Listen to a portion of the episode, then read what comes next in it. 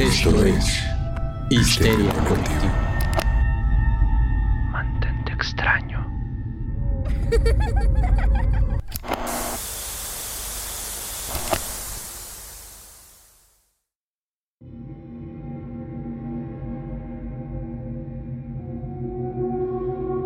Todos, todos. Esto es Histeria Colectiva, el programa donde Fernando Santamaría, Ricardo Medina y el Dr. Braham se sientan alrededor de los micrófonos más coloridos en la estación fantasma. Yo soy Fernando Santamaría y les doy la bienvenida al espacio entre los espacios, a esta cabina radiofónica que está en el Valle de lo Inquietante. Así es, después del Jeremías 1111 que te acabas de escuchar, es tiempo de recetarte lo mejor de la ficción, la magia, el ocultismo y los casos supernaturales. No, no, no des un volantazo, porque vas a seguir en este triángulo del espectro sonoro. Hielo darle la bienvenida a mis queridos coetáneos, a estos hermanos de armas nerds. Eh, por un lado, en algún lugar de tu pantalla se está manifestando el doctor Braham. Doctor, ¿cómo está? Hola, ¿qué tal? Estoy feliz de estar con ustedes y pues ahora sí que a darle. A darle átomos. Ricardo Medina en el micrófono más rojo que ha tenido esta pantalla. Ah, muy bien, qué bueno. Me gustó tu descripción, mi hermano. No, muy bien. Muchas gracias por tenerme aquí de, de regreso. Digo, aquí vivo, ¿verdad? Pero pues, igual gracias por seguirme invitando. Como Eres si alineación oficial. Como si te dejáramos ir. ajá, como si tuvieras opción. y ahora en el micrófono maldito, manifestándose en la silla más macabra de esta estación, el Master Rob de los descanonizados. Master, bienvenido a la estación fantasma. Hello there. ¿Cómo se encuentran todos? Muchas, muchas gracias. Y tenía que, que abrir como, como la fuerza manda. Y pues un gustazo que, que por fin se diera la oportunidad. Y me disculpo por el retraso. No, no tengo excusa. Ah, retraso, No en este nada. lugar no existe el tiempo. Un mago, un mago, un Jedi y Yoda llega cuando tiene que llegar. No antes, no después. ¿Quién los manda No. a llegar tan temprano? Es, eso es una buena Es correcto. No, pues muchas gracias a ti por aceptar la invitación a venir a estos micrófonos, frases hechas de podcast. y este, y pues nada, el Master Rob, como ya lo mencionó, es uno de los tres eh, paladines de los descanonizados, usuario de Android, ingeniero y un geek del Internet, productor, editor, guionista y todo lo que se haga desde el músculo de la producción también para los descanonizados. Y yo lo entiendo mucho, Master Rob. es el se- músculo de. Tengo que Ah, checar que beso. tengo Bueno. que actualizar mi, mi perfil porque dice que soy usuario de Android y Y ya no. hace, hace dos años, no, hace un año traicioné Android y me fui al lado oscuro. Me fui, me fui a iPhone. Pero, Fatalite. pero cu- cuando uno llega del Android al iPhone, sí dice, Dios mío, ¿qué he hecho toda mi vida? Perdón, a mí me pasó. pero- O sea, A mí me, a mí me pasó que me, yo decía, ¿cómo fregados llego a las cosas? Y me veías como de, ¿por qué no hace, me hace caso el teléfono? Ya, ya así como buscando ya de viejito. Y eso que soy maestro de informática. ¿Cómo hago esto en el iPhone? Ah, no inventen. Y yo de, bueno, que ya que chingados. es muy sencillo. O sea, mira, yo, estamos yo- yo no soy usuario de iPhone, pero yo sé cómo funciona el iPhone. Es muy sencillo. Solo Sí. piensa la solución más estúpida. Y no la hagas. Así, ¿Cómo lo haría un descerebrado? Ah, así se hace. Ok. Listo. Sí, la, la- la verdad, iPhone, una vez que le entiendes, es bonito. Es, demasiado cómodo. Entonces, una vez de esta promoción no pagada por Apple, Apple Páganos, eh, hoy vamos a hablar. ¿De qué vamos a hablar, doctor? Por favor, díganos qué hay en la caja maldita radiofónica. Bueno, pues comienzan a extenderse las letras así en el fondo y dice en una galaxia muy muy lejana se juntaron cuatro amigos para hablar de el fenómeno conocido como Star Wars.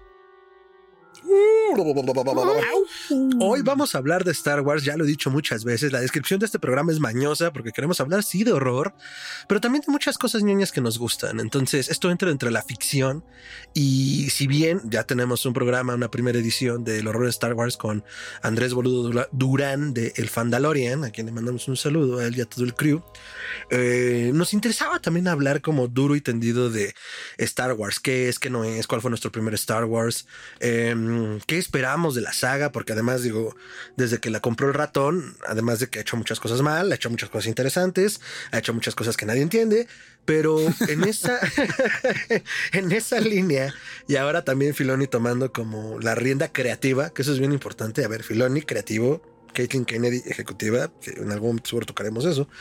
Eh, pues a lo mejor hacia dónde va la saga, ¿no? Como tratar de eh, soñar como siempre. Veíamos hace unos días Ricardo y yo eh, The Force Awakens, episodio 7, y era como, wow, teníamos tantas esperanzas, era tan hermoso lo que se prometía y luego todo explotó, ¿no? Entonces, un poco hacer ese recuento de los daños y de las ilusiones que tenemos, ¿no? Entonces, me gustaría arrancar eh, platicando sobre cuál fue nuestro primer Star Wars, cómo llega a nuestras vidas, cómo la fuerza nos une. Entonces, no sé quién quiere hablar de su primera experiencia. A ver, más viejo en la mesa.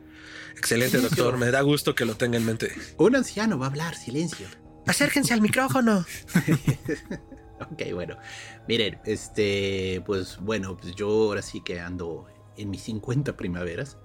Y a mí me tocó, pues cuando era niño, pues ahora sí que agarrar y ver este, las de Star Wars en la telecita, ahí en el canal 5, en matiné y con unas traducciones espantosérrimas. O sea, esa, esa traducción legendaria de Mascatabaco y C3PO, C3PO, apaga en el contenedor de basura. Este, me tocaron a mí.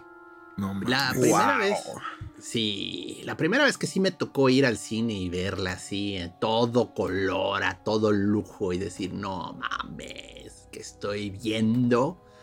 Eh, fue, creo que fue el Imperio Contraataca. Esa sí me tocó en vivo.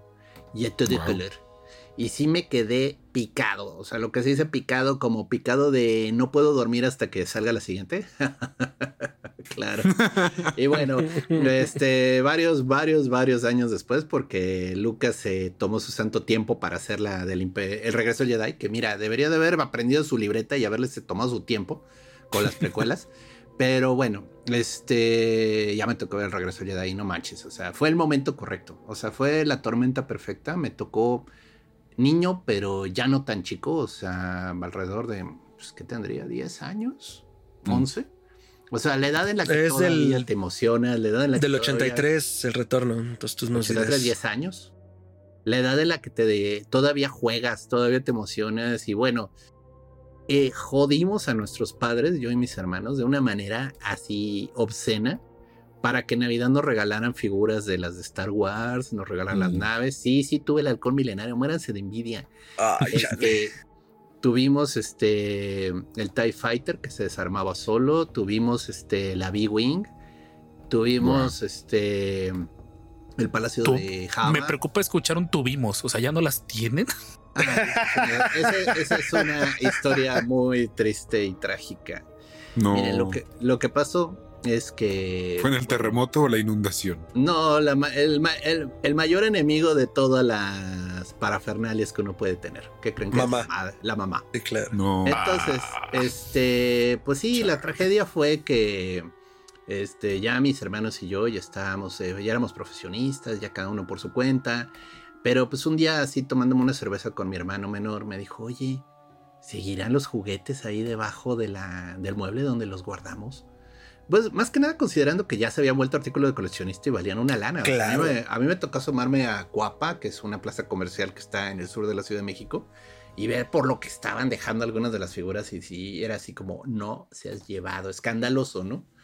Entonces, pues sí, en la siguiente vez que fui a visitar a mis padres a Querétaro, sí fue así como de ir disimuladamente, abrir el mueble y descubrir que no había nada debajo, ¿no? Y así como.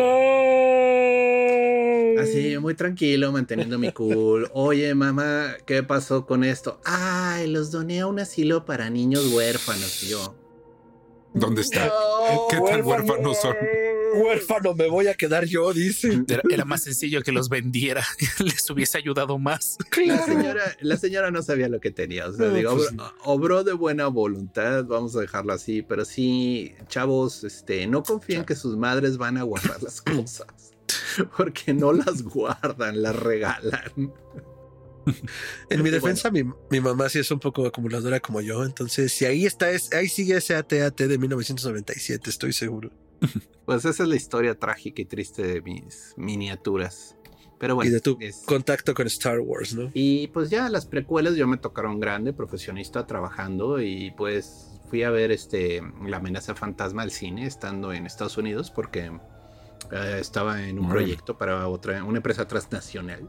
Ah, y, ah, ah. Y, bueno, yo así, vamos a hablar yo creo un poco más a fondo de cada una, pero este, el problema de la amenaza de fantasmas que fue el mismo año que Matrix, o sea, Mm. no, no, no, no, no, totalmente, Lucas trató de montarse de nuevo en la ola de la, del, del Zeitgeist de la época y le falló por mucho. Pero bueno, hasta ahí mi reporte. Changos, no, no había, no había mencionado que salió el mismo año que Matrix y no había pensado en eso del Zeitgeist, tienes razón, o sea, eh, creo que el momento en el que sale episodio 4 es un momento de vaqueros espaciales muy preciso y pues por eso jaló. Y el 99 ah, era montarnos en la nostalgia, pero la vibra del mundo estaba en otro lado, es correcto. ¿Quién sigue? ¿Quién sigue? Su primer Star Wars. Fue muy subjetivo. Esa parte del, del 99 había mucho, mucho hype. A lo mejor aquí en México tal vez no tanto, pero en Estados Unidos sí estaban vueltos locos. Aparte de que sacaron los productos muchísimo tiempo antes. Hay fotos de este Leonardo DiCaprio con Deadpool. Se me fue el, el nombre del actor. Ryan- este, no, este, Ryan Reynolds Reynolds. Reynolds, sí. que se habían ido a comprar. Y, y eso lo vi hace poquito en un documental de Netflix, el, el que está no, patro- no es patrocino, el, eh, el de los juguetes que nos hicieron. Está muy bueno ese. Ah, claro. Y explicaban que se desató el famoso el Treasure Hunt porque ya había pasado con Star Wars que las figuras habían revalorizado a precios obscenos. Claro. Y, y mucha gente andaba diciendo hay que comprar todo ahorita porque en 10 años otra vez va, va a costar una fortuna. Claro. Y eso combinado con la época que era el 99, todo el relajo del, de, decían que el mundo se iba a acabar como de costumbre. pues sí, Star Wars como que llegó a como de bueno, si el mundo se va a acabar, por lo menos vamos a ver Star Wars una vez más antes de irnos al cine. Así de, bueno, ¿cuál es la última aventura en la que nos vamos a montar? Episodio 1. Tienes, ra- tienes razón, porque además muchas cosas que en mercados globales, sobre todo el norteamericano, que tenemos saladito, en México toman otra dimensión, ¿no? O sea, estoy pensando en algo tan diametralmente opuesto como Don Gato y su pandilla, ¿no? Malcolm el del medio, que le hablan una realidad distinta que para el norteamericano promedio es como, ah, sí, pues ahí están los que tienen menos que yo, que soy hombre blanco rico.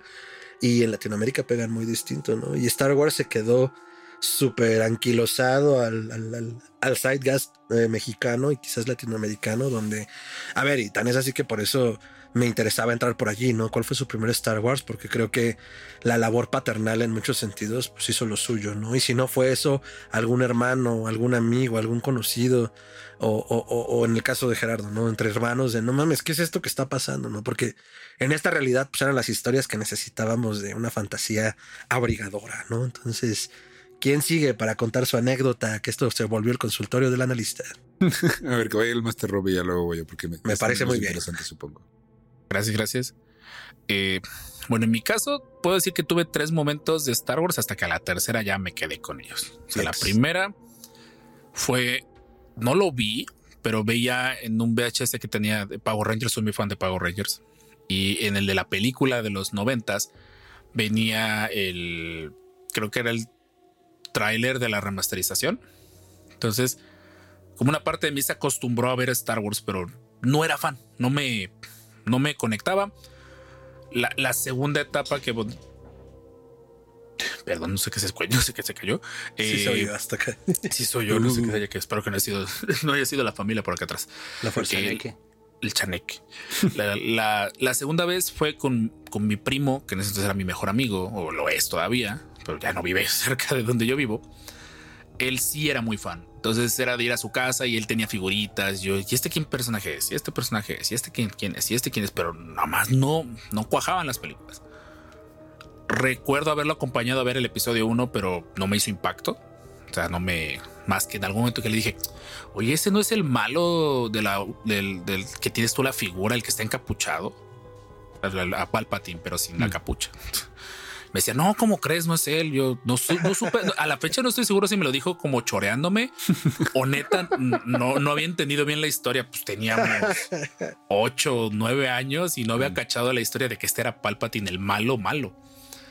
Y ya la, la tercera fue la vencida. Fue cuando fui a ver el episodio 2, el ataque de los clones. Se me hizo una película me hasta que bajaron los clones en, en- en su cañonera en el episodio 2.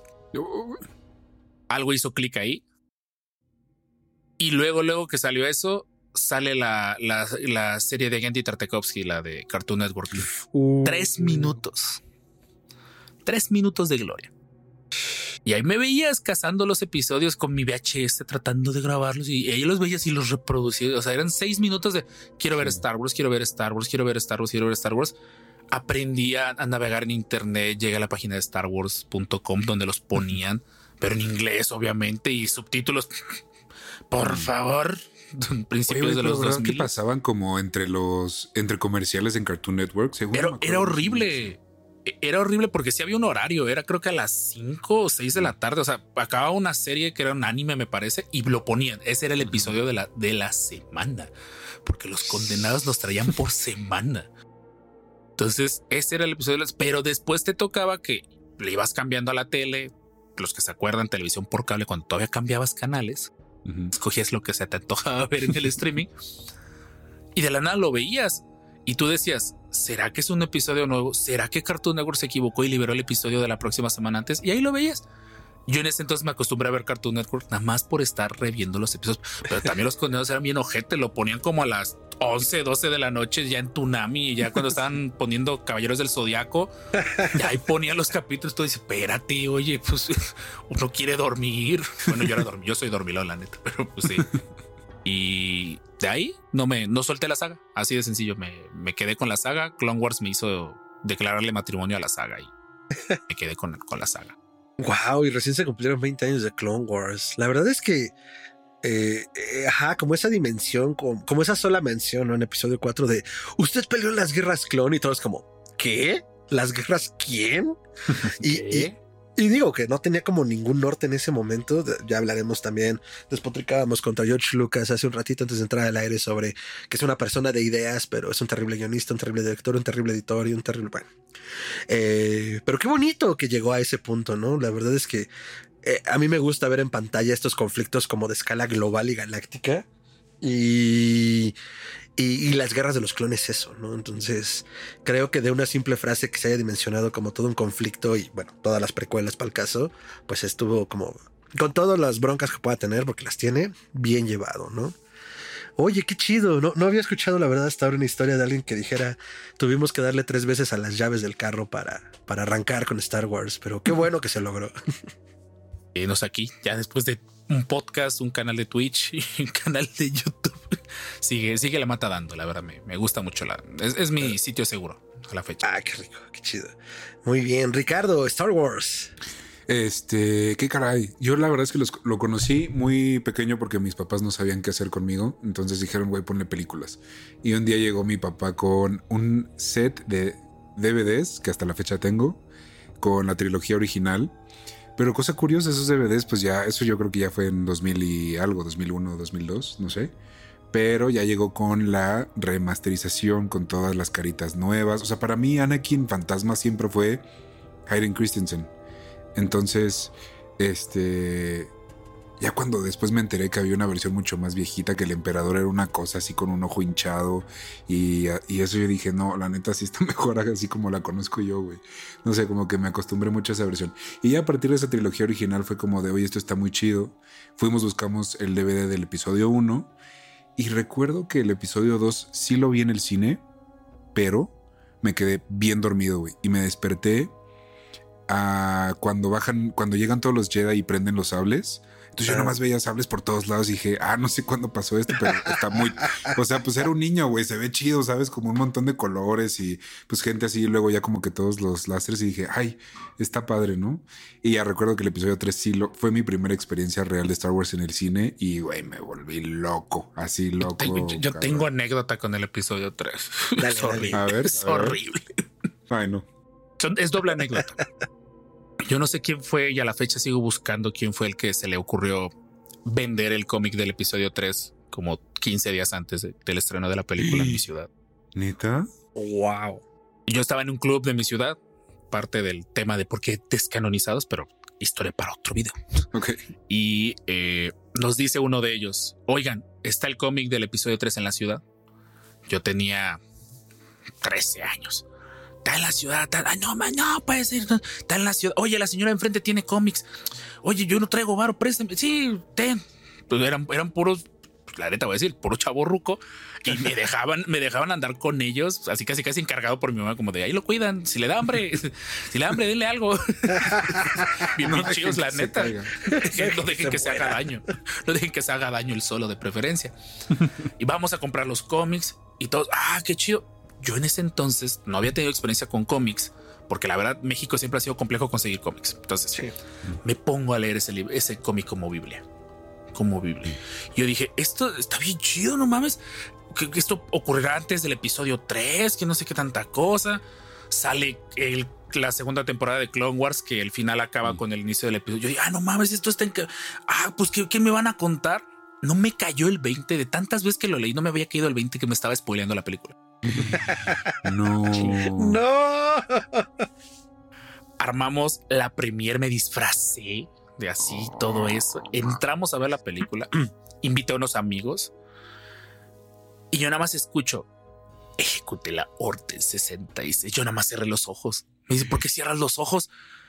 Yo nada más le dije, voltea, ve a ver. Y era un amigo y se quedó así con los ojos cuadrados, así como de. Y me spoileé la orden 66. Yo, en mi mente no, no quería creerlo porque la razón por la que me volví fan de Star Wars eran los clones. Y cuando leí la dichosa orden 66, en mi mente no, no hacía sentido. Era como, ¿cómo es posible que estos compas que quieren a sus Jedi, que los cuidan, los traicionen hacia a, diestra y siniestra? Pero lo más cagado después de eso fue que yo estaba bien morro, no estaba acostumbrado a dormirme tarde como a media orden 66, de que cerré los ojos, me quedé dormido como cinco minutos. Ay, qué aburrimiento. Y si me duermo.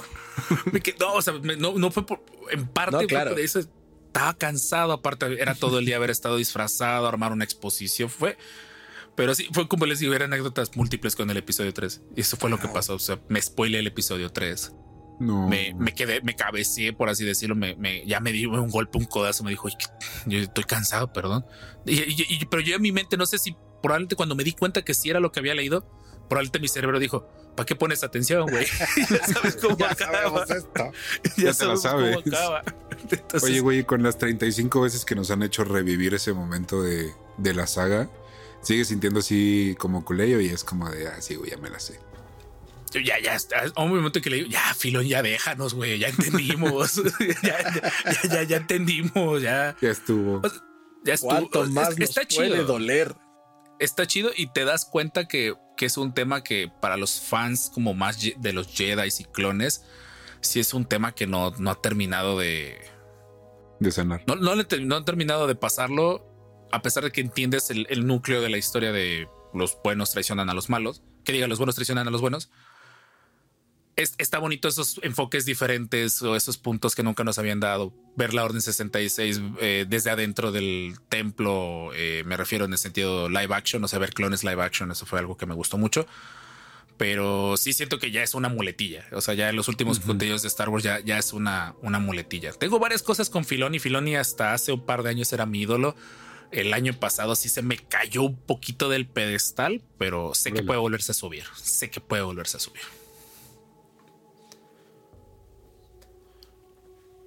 Eh, creo que era momento de agarrarnos todos los bigotes, perdón. Sí, güey, todos empezamos. Júzguenme.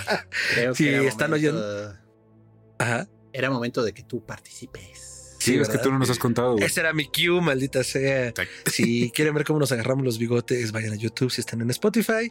Oh, bueno, no, vayan a Spotify porque también esto está en video en Spotify, no me acordaba. Eh, mi primer Star Wars, mi contacto con Star Wars. La verdad, yo os voy a contar esta historia romanticona porque yo tuve un poco como Ricardo mi primer Star Wars con un paquete de videos de eh, la saga original, pero era unos VHS yo tuve los VHS de Televisa. Eh, pues bastante decentes, digo, eran en inglés, las traducciones vayan ustedes a saber, pero yo todavía alcancé a ver ese Star Wars eh, artesanal, ese emperador con el ojo hinchado, ese, eh, esa, esa no infame escena no la tuve, la de Java de Hot, a mí no me gustó nada ese Java de CGI. Y habrá sido por ahí como del 91, 93, porque casi inmediatamente fue el reestreno por el 20 aniversario esta corrida comercial que tuvo en cines, se reeditaron los juguetes, así tuve mi primer X-Wing, así tuve mi primera TAT. Y la verdad yo no he sido tanto como, bueno, cuando era chico yo no era tanto como de coleccionar cosas, ni cómics, ni juguetes. O sea, tenía algunas cosas, fui más ese ñoño de los libros, pero no era como, ah, tengo todo mi set de Star Wars. No, solo tengo un par de, o bueno, tenía un par de juguetes y con el ataque de los clones compré otro par. Tengo el Slave One por ahí perdido. Esta criatura de cuerno en la arena de Geonosis también por ahí anda. Entonces, la verdad es que para mí la experiencia de Star Wars fue muchos años las películas. O sea, y eso lo compartí directamente con mi papá, porque a él le tocó justo, mi papá era del 58, entonces en el 77 le tocó claramente la, el estreno de la película, ¿no? O sea, y con todas sus luces y con toda la emoción y con todo el hype que hubo en México. Y él siguió fervientemente la saga en cines. Si bien mi papá era médico, entonces como que todo el rollo cinéfilo era muy puro desde el punto de vista de me gusta la experiencia del cine, me gusta ver películas en el cine, ¿no? Y así fue siempre. Entonces con Star Wars fue como el boom, ¿no? Ajá, de verlo en la gran pantalla. Entonces ya para el 99 con las precuelas, como yo después de haber desgastado esos VHS hasta el cansancio de ver las películas originales, fue como, wow, Star Wars en el cine. A ver, vamos a darle átomos. Y no, a ver, yo en el 99 tenía 9, 10 años y nos volvimos locos, ¿no? Fue como... Mi papá obviamente ya desde la queja de señor de treinta y tantos años, no más, ahorita les digo, cuarenta y tantos años, era como, bueno, sí, pero el episodio 1 es como el episodio 4, es igualito. Y ya sabemos que Star Wars peca de hacer calcas de cosas. Por supuesto que lo era. Pero Darth Maul en el hangar sí fue como de... ¿Qué está pasando, música, doctor? música. Claro, porque además estábamos acostumbrados a ver a los Jedi como, pues sí, son grandes guerreros, pero con espadas pesadas, ¿no? No, no habíamos mencionado que fuera Excusa, acrobático, ¿no? Me mama la excusa, la autoexcusa, ¿no? Como de, ay, ¿Qué? no, pero es que seguro está así porque pues les pesa la espada, güey, seguramente Ajá. es complicado. Y en eso llegan estos tres cabrones y empiezan a dar piruetas. Es como, ellos no les pesa. Han de estar Eh, mamadísimos. O sea, considera por un segundo por qué debería pesar. O sea, realmente, ¿en qué lugar, en qué momento debe pesar algo que es de luz? Ni idea. Adentro porque es que tienen es un el cristal. punto. Pero traen un Lucas- cristal. Es que Ah, Lucas sea, lo dijo, hice un video de hecho al respecto, en el que él explicaba que la intención original del sable de luz es que fuera como un Excalibur, que fuera un arma pesada, fuera un arma tosca, fuera un arma que no cualquiera pudiera utilizar, ni mucho menos empalar a medio mundo sin consecuencias. Saludos a todas las nuevas series. Como, como reconocimiento, el pobre del Mandaloriano sí se lleva sus buenas tatemadas con el sable negro, ¿eh? O sea, Ah, esos ese- detallitos dije, sí. ok, no es para Sí. cualquiera, aún con una armadura de Beskar, Beskar. le estás pensando para usar esa cosa porque te falla y te quemas. Ok. Pero, ese detalle a mí a la fecha ¿no? todavía- en- Rebels, más o menos, a mí A sí me hizo mucho ruido cuando. que-. Sorry, sorry, Pero- sí, sigue, sigue. Ok. Cuando hay pruebas de que hay personas tal vez no, no conocidas, porque a estas alturas le andan agregando poderes de la fuerza a cuanto personaje quieren y pueden. Eh, saludos a Sabine. Han Solo porta un sable de luz en algún momento para salvar a Luke. Esa escena del episodio 5 que tuve que ver la figura para entender qué fue lo que hizo Han Solo. Spoiler alert Es una Le- técnica le- de supervivencia. le abre la Tíbet. No, o sea, es que la escena es, obviamente está muy, muy, muy escondida porque si no le suben como 10 puntos a la clasificación de la pobre película. y eh, pues, pues termina resultando eso que Han solo porta un sable de luz. Eh, ah, previo al, al- a Rebels y todo eso, Chewbacca también portó un sable de luz. Leia también portó un sable de luz. O sea, hubo muchos personajes que en algún momento se robaron. A Sokka le robaron su sable de luz y la chica que se lo robó no, fue, no es como que lo anduviera arrastrando un ancla. Y, bueno, y pues está el meme de cuando está Luke todavía en Tatooine, así recién encuentra a Obi-Wan y le muestra el arma de su papá y, oh, sí, era un most elegant weapon of fan. Y está Luke así. Y está el ese- meme, así sacando- Ese es un momento. Pero ya- ese es un detrás de cámaras. Mark Hamill en algún momento comentó un tuit y dijo: Oiga, no me acuerdo haber hecho eso. Eso no se grabó. ¿sí? Eso no pasó. Si no me acuerdo, no pasó. Y, y- Sí. y eso es el, el detalle. Se supone que las primeras películas, o sea, en la explicación, ya saben, Lucas es una Excalibur, arma potente. La realidad era que las armas o con la que grababan daban dos, tres espadas y se rompían. Entonces tenía, era, era tuk, tuk, tuk, se rompía la espada y tenían que hacer el corte de cámara para volver a poner la espada y seguir grabando. También sí. hay todo un rollo con las peleas porque dependía quién los estuvo asesorando Claro. en las coreografías de cada pelea. También. O sea, Sí. vaya, en la primera trilogía, de hecho, fue- era un gran espadachín, ganó medallas, eh, si recuerdo, en las Olimpiadas, pero él manejaba los sables de luz como eso, como espadas de sables. Por eso la, la coreografía, pues era más como una pelea tipo Edad Media, que sí era un poco lo que aspiraba Lucas, ¿no? Pero ya nos vamos a las precuelas y pues más bien son monjes de Shaolin, los Jedi, o sea, porque, eh, porque ya parecía de esas películas tipo El Tigre y el Dragón, o sea, de Wuxia, de nomás les faltaba volar por el aire, o sea, estuvieron ahí esto dos veces a hacerlo. Sí, bueno, y con Leia volando en el espacio, como que al fin se quitaron la espinita. ¡Uh, sí lo hice! Eso no pasó. Eso no pasó. Tuviste otra peli, dice. o sea, tú- casi me da un aneurisma cuando vi A eso. todas las llenan. Yo me acuerdo del sonido, digo, brincando unos 30 años. eh, Yo me acuerdo del sonido de la sala cuando sucedió. Lo recuerdo perfecto. Como, "Ah, no mames". Sí, sí, fue horrible, fue horrible, fue horrible. Eh, Güey, ¿sabes ¿sí qué? La acabo de- Brincar el tiburón. ¿Tiempo qué?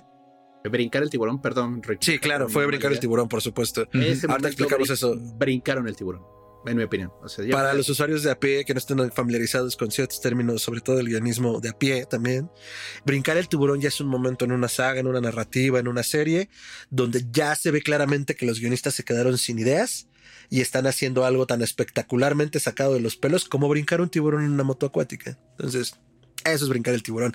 Rich, habías, estaba soltando algo en el Sí, tintero. perdón.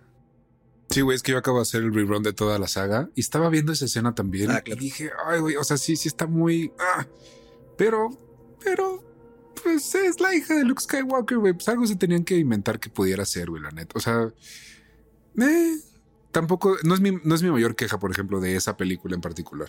¿sabes? Habemos cuatro. Ajá.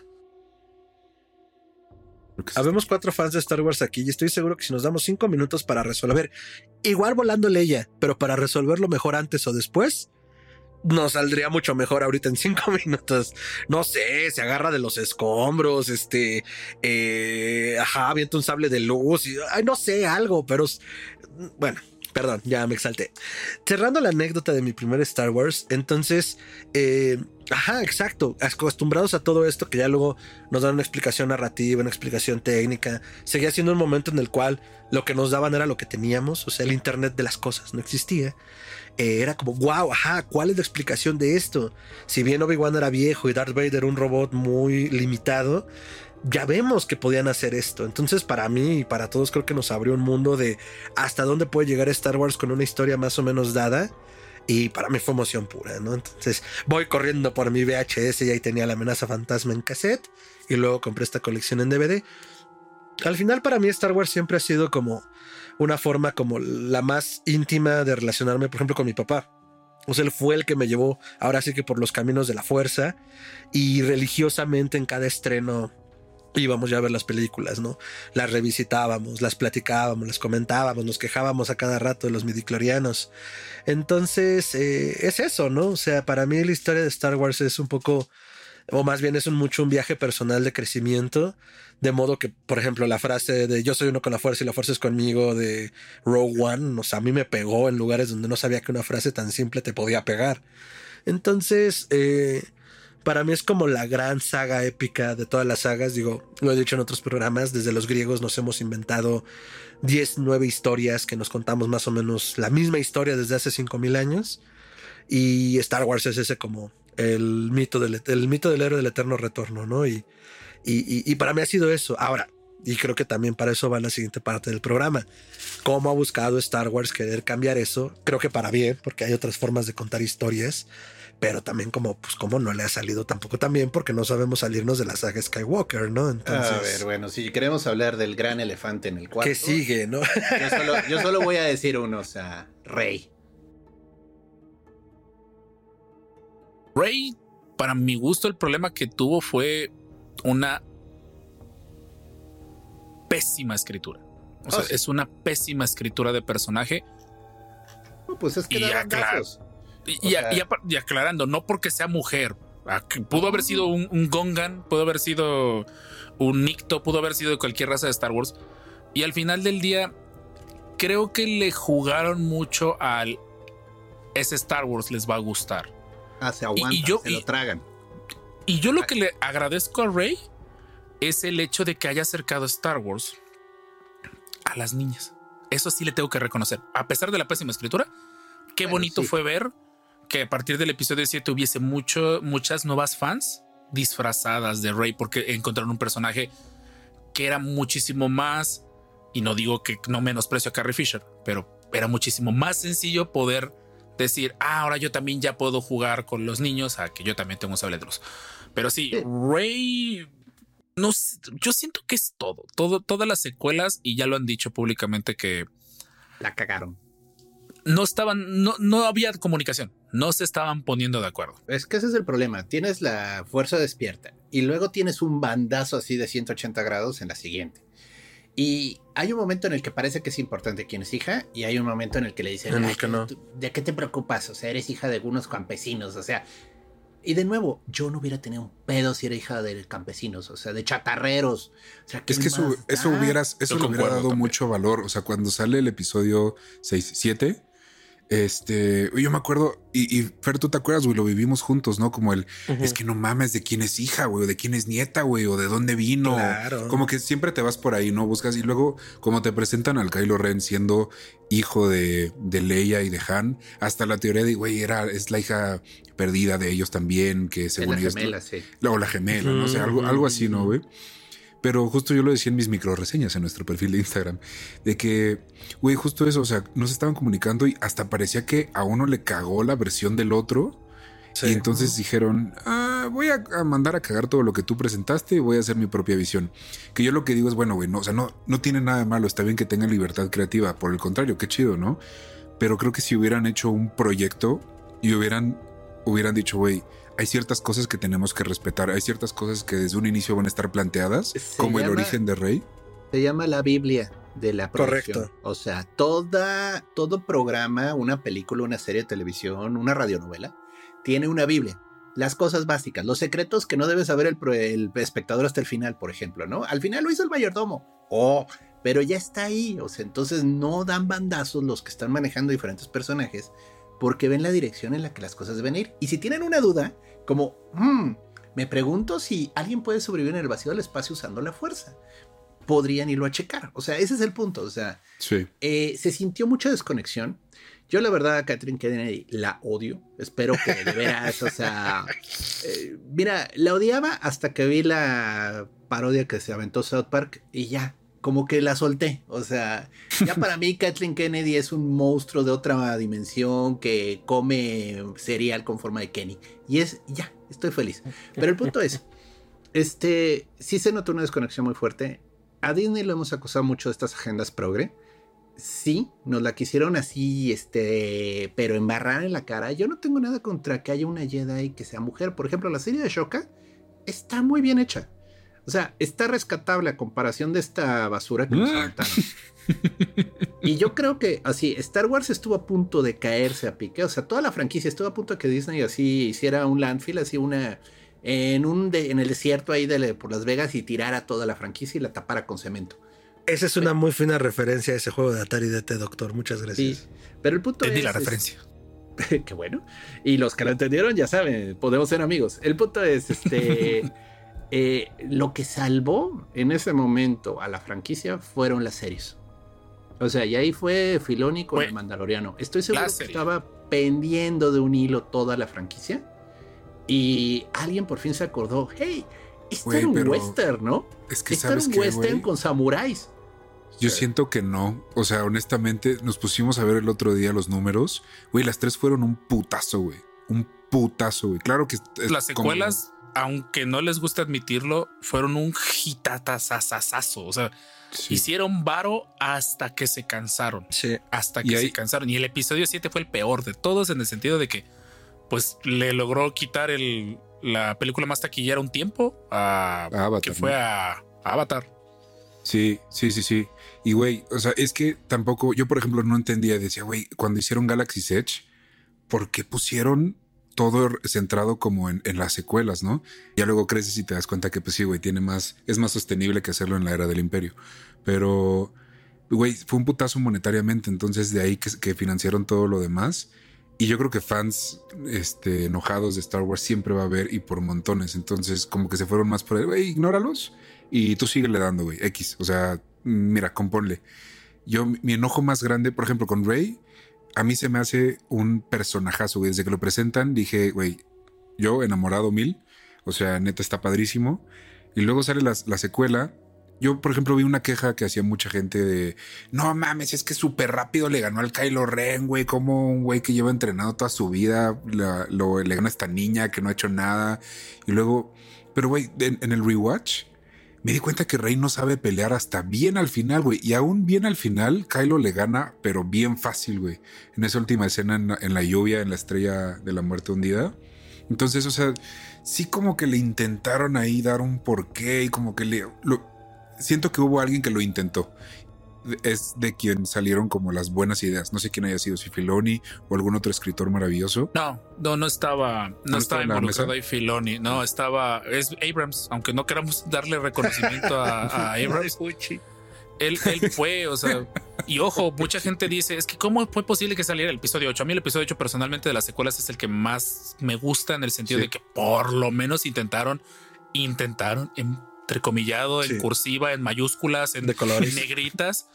Eh, en, en, Word Art, exacto, Word Art, casi casi intentaron presentar algo nuevo. Y digo, lo intentaron como de como cuando, como cuando tu niño te entrega un, un, un, bueno, tu hijo o algo te entrega un, dibujo y, y, sabes que dices, está bien bonito.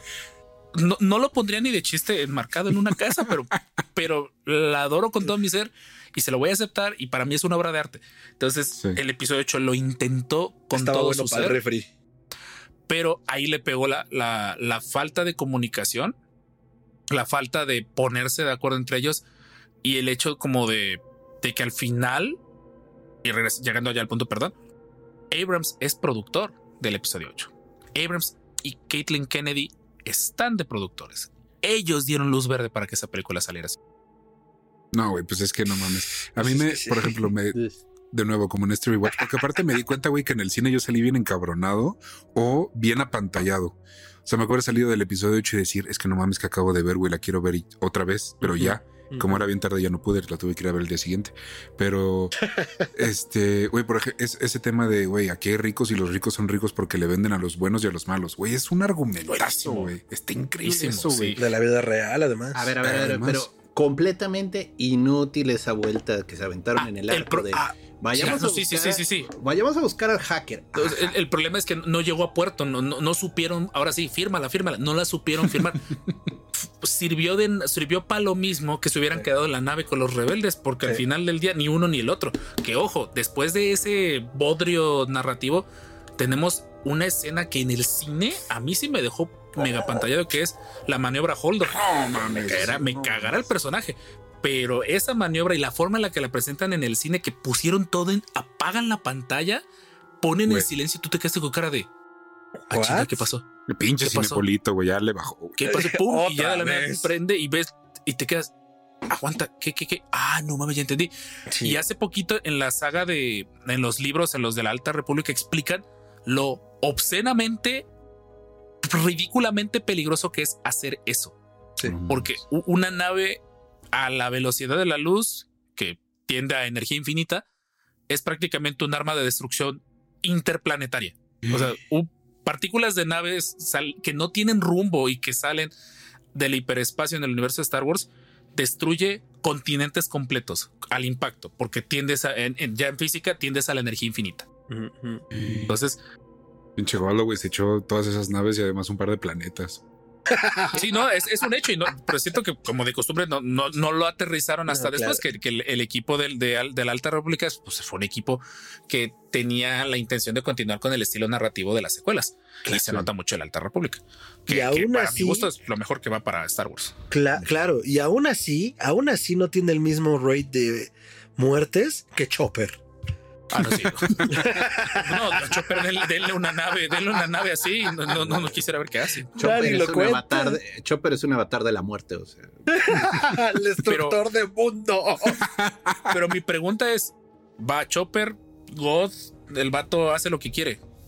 ¿Qué chuchas le programó Jera? ¿Qué problemas tenía Jera su porque Hera lo, rescató, lo reconstruyó y lo reprogramó. O sea, si, Chopper es así de maniático desquiciado, es porque Hera lo quiso hacer de maniático desquiciado. En, en Ahsoka se ve la parte que claramente que le dice, suéltala. Oye, hay gente allá abajo. Eso es malo. Y Dijera con una calma del mundo. Sí, no lo vamos a hacer. Así como de, ya hemos tenido esta conversación 40 veces, mijo. No, te voy a hacer caso. Ya suéltala, ya suéltala. No, voy a matarlos deliberadamente. Fírmala. así le dijo. está, la toma y le dice, ¿Is that bad? O sea, así en inglés entiende claritamente que le dice, ¿Is that bad?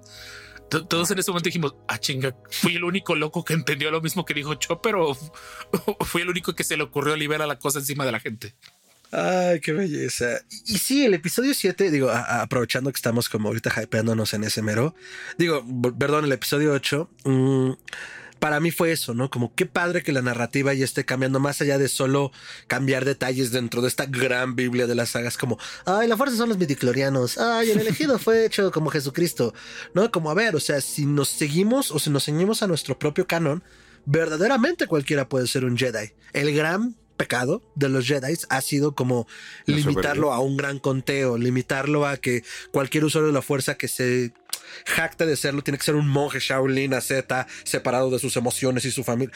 Que era lo mismo que creo que en episodio 7 criticaban dentro de la nueva orden, ¿no? arrancar a niños del seno de su familia eh, para poder reclutarlos, seas primera orden, seas imperio, seas Jedi pues es muy fascista de tu parte, ¿no? O sea, y creo que esa crítica de fondo en los últimos Jedi estaba padre.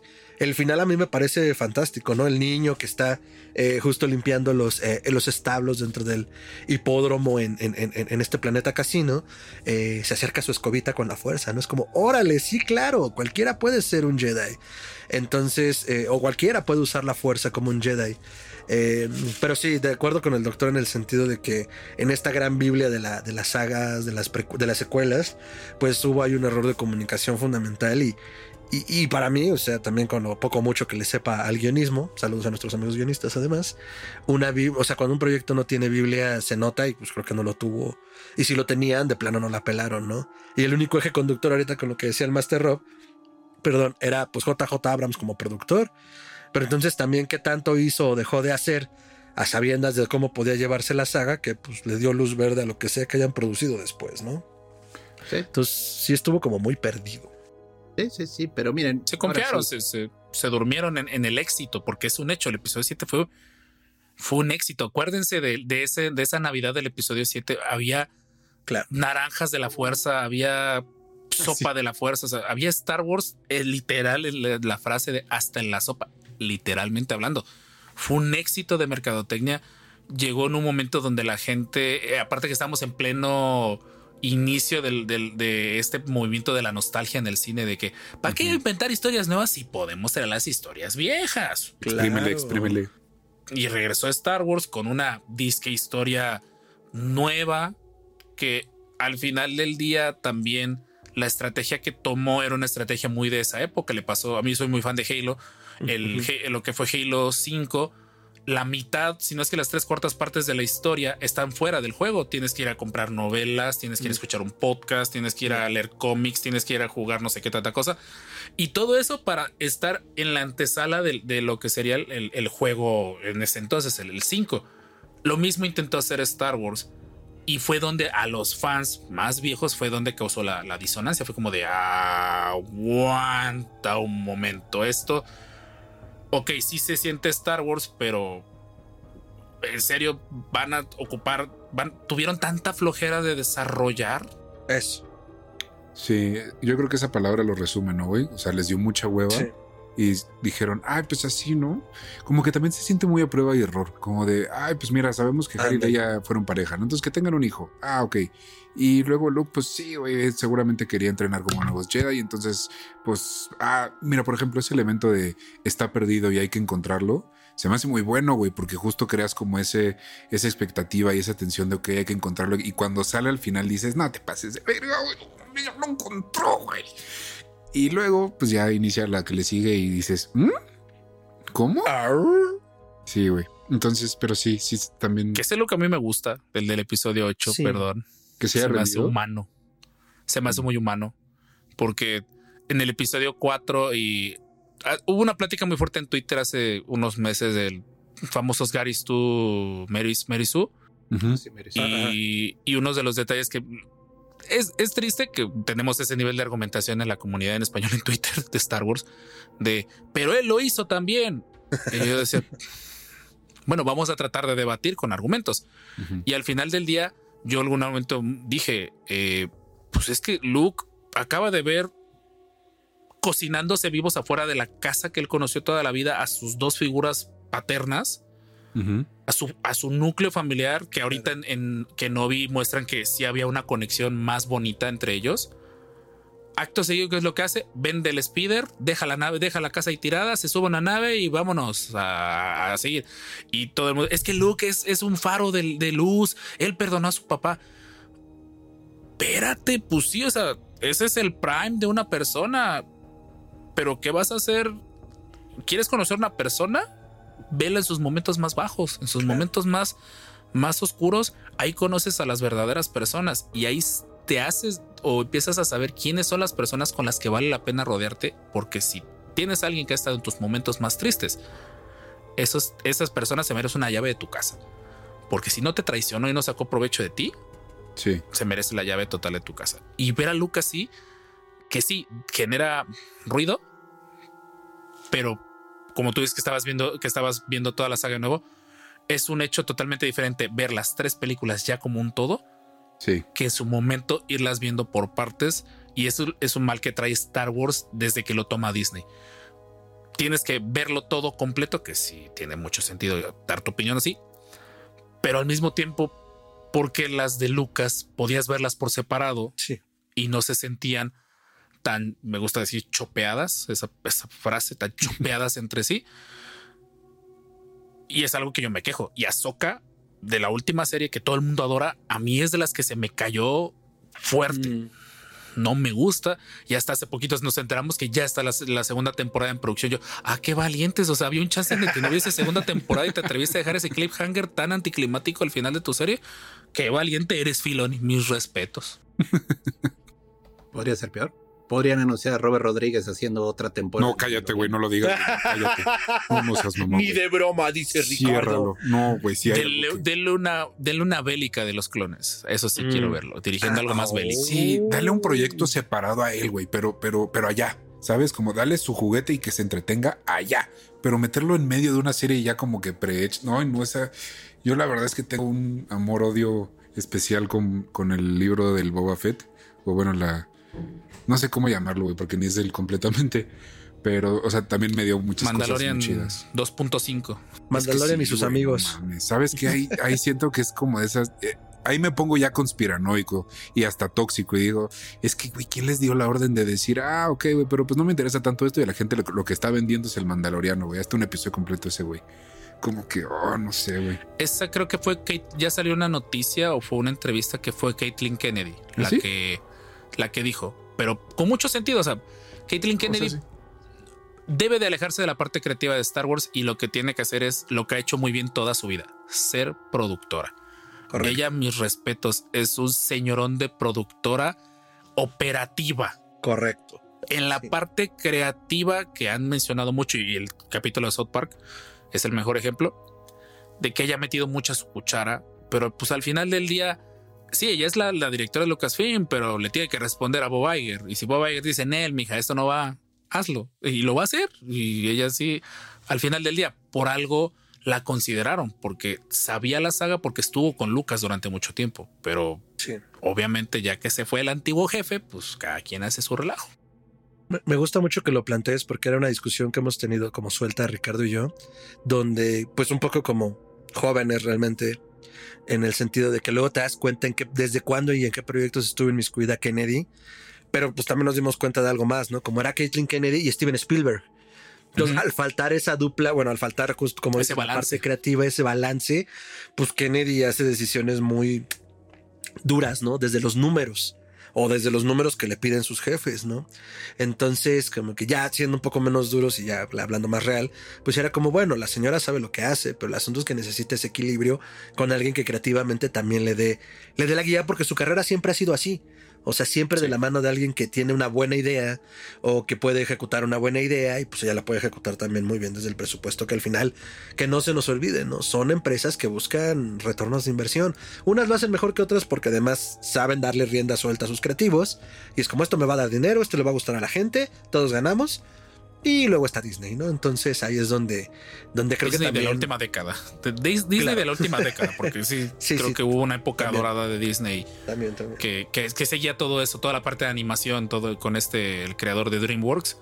Películas de retornos del 500, 600%. Tú dices, oye, ¿qué, ¿qué, les cuesta hacer eso hoy en día? ¿Por qué, ¿Por qué no han tenido películas con retornos de, impresiones bien chiquitas. Sí, claro, y digo, o sea, dentro de este gran éxito que hablábamos de las secuelas, o sea, eh, el despertar de la fuerza ganó 10 veces más su presupuesto, casi 10 veces más su presupuesto. Los últimos pagaron lo del, también, ¿no? Pagaron lo de la compra, casi, casi con esa, con esa sola película pagaron lo de la compra, que se gastaron 2 billones o algo así. Creo que solo esa película se wow. quedaron, no digo si al saldo, pero casi, casi como de sí, ya, ya, o sea, ya a partir de aquí es ganancia. Claro, y a las siguientes dos no les fue tan bien, hicieron solo, bueno, pero a ver, ese es el punto, hicieron la mitad de ganancias que la otra, que tampoco es poco dinero. No solo recuperaron su presupuesto, sino que ganaron dinero, ¿no? Entonces, eh, digo, ajá, ya no estamos en esa época dorada de las grandes casas productoras haciendo cantidades industriales acarretadas como el 600%, pero queda claro por qué estamos donde estamos en esta fase de producción con Star Wars, porque pues les funcionó. O sea, al menos les resultó redituable para los gastos que estaban haciendo y lo van a seguir haciendo, ¿no? Y creo que también una parte importante que lo, mencionabas con, con, el documental de los juguetes que nos hicieron de todos That Vados, eh, pues mucho está en la maquinaria mercadológica y que lo sepan manejar bien al público que pueda comprar un juguete, ¿no? Porque la verdad es que ahí está el dinero para estas empresas también ahí está el dinero en las licencias y lo que puedas vender de todo esto, ¿no? Para pronto, si vuelven a sacar una edición de juguetes de las originales, probablemente yo las esté comprando. Sí, bueno, pero por ejemplo, eso de los juguetes fue, fue lo que hizo Millonario Lucas. O sea, cuando, cuando él hizo la primera película, eh, A New Hope, eh, en el contrato que firmó, tuvo a bien, porque en ese entonces nadie pensaba en esa propiedad el firmar de que todo tipo de propiedad derivada de la película, ya sean este muñecos, juegos, frazadas, yo qué sé, mm, yo soy el mío. ¿no? Sí, él, vendió su alma. En ese contrato vendió su alma, pero la, vendió bien. Compró una, una puerta trasera y fue los juguetes, porque los juguetes financiaron el episodio 5. La, fue tan masiva la venta de, de, de parafernalia de Star Wars en esa época que le dio para financiar la, financiar la siguiente película. No, y vaya, y años después, este, los juegos de LucasArts era la neta, o sea, TIE Fighter, eh, un juegazo. Sí. y, en ese entonces tú solo pensabas en esos juegos, o sea, Lucas durante muchos años vivió de, de lo que sacaba de los videojuegos. Oye, hablando de eso, ¿alguien aquí se acuerda de ese pinche juego de naves que es, pero que salió hace como dos, tres años? ¿Cómo se llama? ¿Squadrons? Squadrons. ah, el de dos es Squadron, sí. Ese me encanta. A mí me. es que yo me acuerdo que empecé a jugar la historia, pero o me, o me mareaba o era como mucho control, güey. O sea, era como de no sé, ya ni sé qué picarle o a dónde voy, como que. Yo no sé volar. Sí, güey, porque yo me imaginaba que iba a ser como la parte de naves, pero de Battlefront, que es relativamente muy sencillo, ¿no?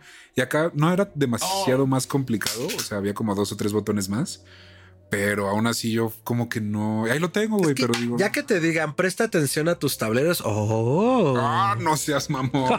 Algo así Me hace falta uno de ¿Qué tanto me gustó el juego? No, wow. Fíjate, yo creo que ocupo uno de esos como para que me empiece a gustar. no, es peor, es, peor, te lo pongo, te lo ah, pongo por, es, es, peor, o sea, pero fue eso y que tuve oportunidad de, conseguir un Oculus de, uso. Un amigo me dijo, oye, tengo un compa que está vendiendo un Oculus, está bueno, sirve cuánto, tanto, te lo dejan dos pagos. Va, le, deposité. Sale Squadrons, lo juego con realidad virtual y me quedé como el, como el de los increíbles. Esto es otra onda. Tú volteas y ves al droide. Es una experiencia muy diferente jugarlo así. y ah, cuando estuvo de oferta esta cosa en Amazon, creo como en 600 pesos, que, que duró como un segundo, fue de, claro. Miente para acá. y sí, Squadrons es un juego muy no es para todo público y lo, y lo vendieron mal. Mm. Al punto que no duró ni un año y ya lo estaban regalando en, Epic. Entonces sí, Es, un juego que a los que les gustan las naves, a los que crecieron con TIE Fighter, de hecho en el podcast de nosotros también tuvimos un episodio hablando con alguien que, que creció yo cuando era niño. Había una compu en casa, pero no era la compu gamer. O sea, al menos en México supongo, no era una cultura de jugar en PC tan fuerte como ya lo es hoy en día, de que ya yo lo veo con mis alumnos, soy, soy maestro de, de, secundaria y bachillerato, ya es muy común que los chicos ya no busquen comprarse el Xbox o el Play, quieren armarse su PC. O sea, digo, qué, chido, o sea, ya, ya, ya vamos evolucionando a gamers que espero no sean tan tóxicos. Sabes que eso no es cierto. Dije espero, la esperanza nunca muere. Ah, hay una nueva esperanza. A menos que seas Luke Skywalker. Star Wars. Este, Ahí sí muere. bueno, que eso eh, justo no quería dejarlo volando. Eh, yo estoy con Master Rob en el sentido de que me gusta como todo lo que Star Wars comienza a mostrar de un mundo. Primero, o sea, como la gran innovación también de la ciencia ficción de una nueva esperanza fue mostrar un futuro que ya llegó, un futuro viejo, un futuro desgastado, ¿no? Como donde sí, güey, todos tenemos un droide. Eh, sí, güey, la gente en el perdón, en el circuito exterior, pues juegan, están las carreras de pod y además el mundo de las apuestas está duro, ¿no? O sea, es este equilibrio entre a lo mejor Odisea 2001, THX 1138 también de Lucas, como este futuro AZ que nos imaginábamos en los 70s, a un futuro que ya existía. Y ahora como pues en los 2000, en la segunda década de los 2000, con Andor, que además voy a hacer una nota al pie, al día de ayer que se está grabando esto me encontré a nuestro generalísimo Cassian Andor vagando por la Ciudad de México y no hay foto amigos porque se vivió el momento. Eh, con Andor, con, con, con, con esta actitud de Luke Skywalker, con esta actitud de desesperanza, con esta actitud pues muy real, ¿no? Donde en un mundo donde el fascismo se está volviendo a levantar, pues claro que está cabrón tener una esperanza, ¿no? Siendo un usuario de a pie, que era lo que me gustaba de episodio, perdón, que era lo que me gustaba de episodio 8, que era como cómo está viviendo la gente de a pie después de la época dorada de los grandes héroes, ¿no? La época del hombre, de las mujeres, y que bueno, pues la verdad, viendo que no tuvieron cómo manejarlo o no supieron cómo manejarlo, pues regresaron a, a contar la historia de la gran saga Skywalker que ya nos tenía hasta el copete a todos, o no, no sé, al menos a mí ya también. Era como, sí, claro, los grandes héroes serían la República, pero cómo se vive, no sé, eh, la rebelión o la primera orden en Utapa o en el sector 1313 de Coruscant. Y creo que también el éxito de Andor radica allí, ¿no? Como una historia desde cómo se puede, más bien cómo en Star Wars verdaderamente se vive bajo un régimen fascista, ¿no? Y pues pensando un poco en eso, ¿Qué esperan con lo que hay hoy o con lo que se les antoja en el futuro corto y mediano de Star Wars, hacia dónde les gustaría que lo llevaran. Nos tienen que seguir contando la historia del eterno retorno de los mitos de los grandes héroes. o por otro lado, estaría más padre que nos cuenten las historias de a pie, que por ejemplo en episodio 7 también, también me pasaba, como no mames, un, un trooper desertor, qué pedo, ¿no? Cuando estaban los primeros trailers, nos van a contar cómo es desertar del imperio y, y, wow, que te persigan, ¿no? Que te casen. Y a lo mejor sí, unirte a la resistencia, pero, pero, pero wow, bueno, todos sabemos en qué acabó eso. Pero este, pues ahora sí que hacia dónde les gustaría que fuera este nuevo Star Wars en la alborada de la segunda década de los 2000. Es que todo el nuevo Star Wars, el problema era sus remates. Era como un muy, era un muy buen chiste, pero con un pésimo remate. Sí, y eso aplica yo creo que a Luke, güey. ¿Sabes? Cuando yo empecé a comparar el, ok, está bien, está chido. Luke dijo, güey, ya ni de pedo, me, voy a, mi isla y todo. Pero luego ya en el 9 es como de, no, güey, no gustó, échalo para atrás. Y hasta él le dice a Rey, ¿no? Como de, ah, no, este, estaba equivocado. Olvídate tú de todo eso.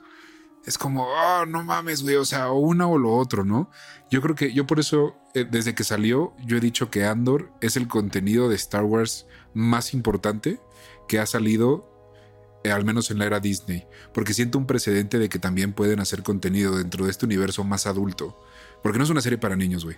O sea, yo estoy casi seguro que si se lo pones a un niño puede decir, ah, o sea, está padre, pero ¿y el sablazo? O, y, la guerra, o sea, es súper político, pero también es súper interesante y tiene, tiene, cosas que netas te, mueven mucho como, como ser humano, güey. Y con ese presidente, no sé si le fue también o no, la neta no me he metido a ver números, no, no, le fue. En general, Disney Plus no terminó de despegar como plataforma. Hay rumores muy fuertes de que Disney estaría pensando en cerrar la plataforma en un mediano, mediano plazo, porque no, no, no ha despegado como debe. De Mandalorian pasó que acaba de Mandalorian primera temporada y las de suscripciones de Disney Plus fueron masivas porque la plataforma no tenía y a la fecha no tiene contenido. Y díselo a alguien que, pues, yo soy del 92, crecí en la época prime de, de Disney Channel, o sea, crecí viendo todas las series de Disney Channel.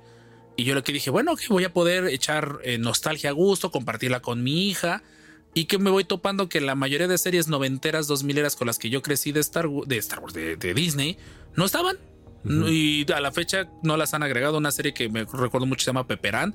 Es una caricatura. Creo que a la fecha sigue sin estar en Disney Plus.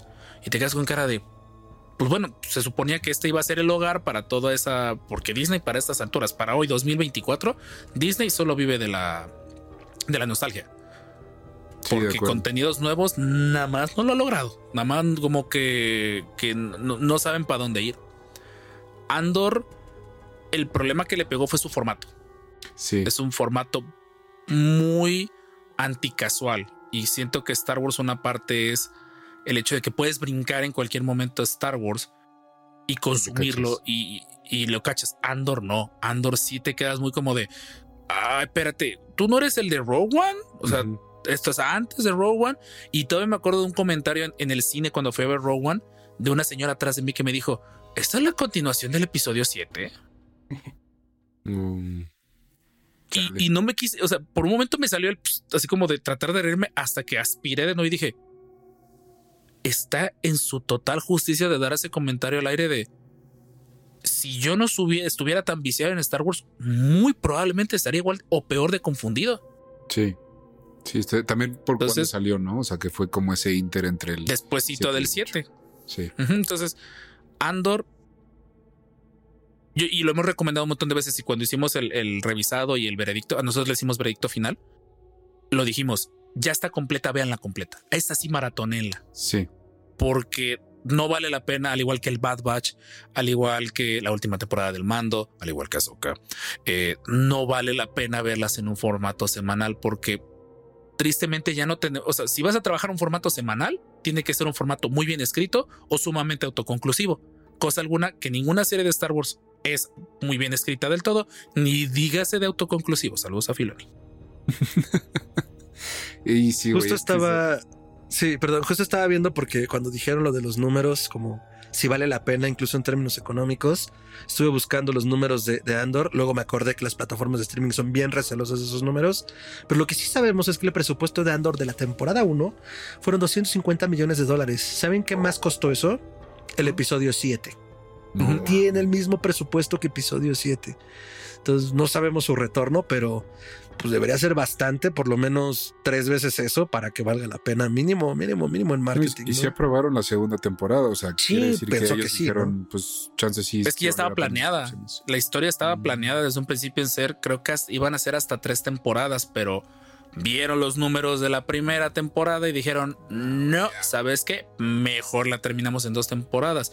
Y eso porque ya a estas alturas no terminar algo es verte muy descarado y verte muy mal. Dígaselo a DC Comics con su, con su universo. Uy, sí. Como acabó ahorita con la última de, Aquaman, sin pena ni gloria. Sí, claro, a nadie le importó. bueno, y también Netflix, ¿no? Que le encanta cancelar contenidos porque sí. Digo, de ellos lo esperas, pero, pero exacto, ya es verse mal como de chale. O sea, le invertimos todos tiempo, dinero, esfuerzo. Deja tú quienes lo producen, también la audiencia. Oye, ¿cómo, cómo no? O sea, sí, sí, como pasó con este Brooklyn 911. Mm, ajá, que lo terminó rescatando a los que les querían vender originalmente el, show. Sí, es cierto. O también que fue, no, no fue The Office, o sí fue, no, sí, The Office también lo rescataron, pero lo terminó, o sea, es, es, mejor visto una empresa que rescata un contenido muy querido a una empresa que lo deja mucho. Claro, claro, totalmente de acuerdo. Pero bueno, entonces, ¿qué esperan? ¿Qué se les antoja? Por ejemplo, yo voy a, a partir plaza un poco con eso. En el mundo de los videojuegos, yo, pues de niño, como un buen niño, jugaba 16 horas al día y tuve dos veces principios de síndrome del túnel carpiano. Ahora soy el más manco de todos porque vida adulta, pero me gusta mucho jugar y he retomado mucho como el jugar en compu, el jugar en, tengo un Play 5, un Play 4. O sea, aunque pierda y aunque me tarde años, es divertido para mí. Y entonces, ahora que presentaron el trailer hace unas semanas de Star Wars Outlaws, estoy mojado hasta la pared de enfrente. Y me recuerda mucho ese juego cancelado de Star Wars 1313, ¿no?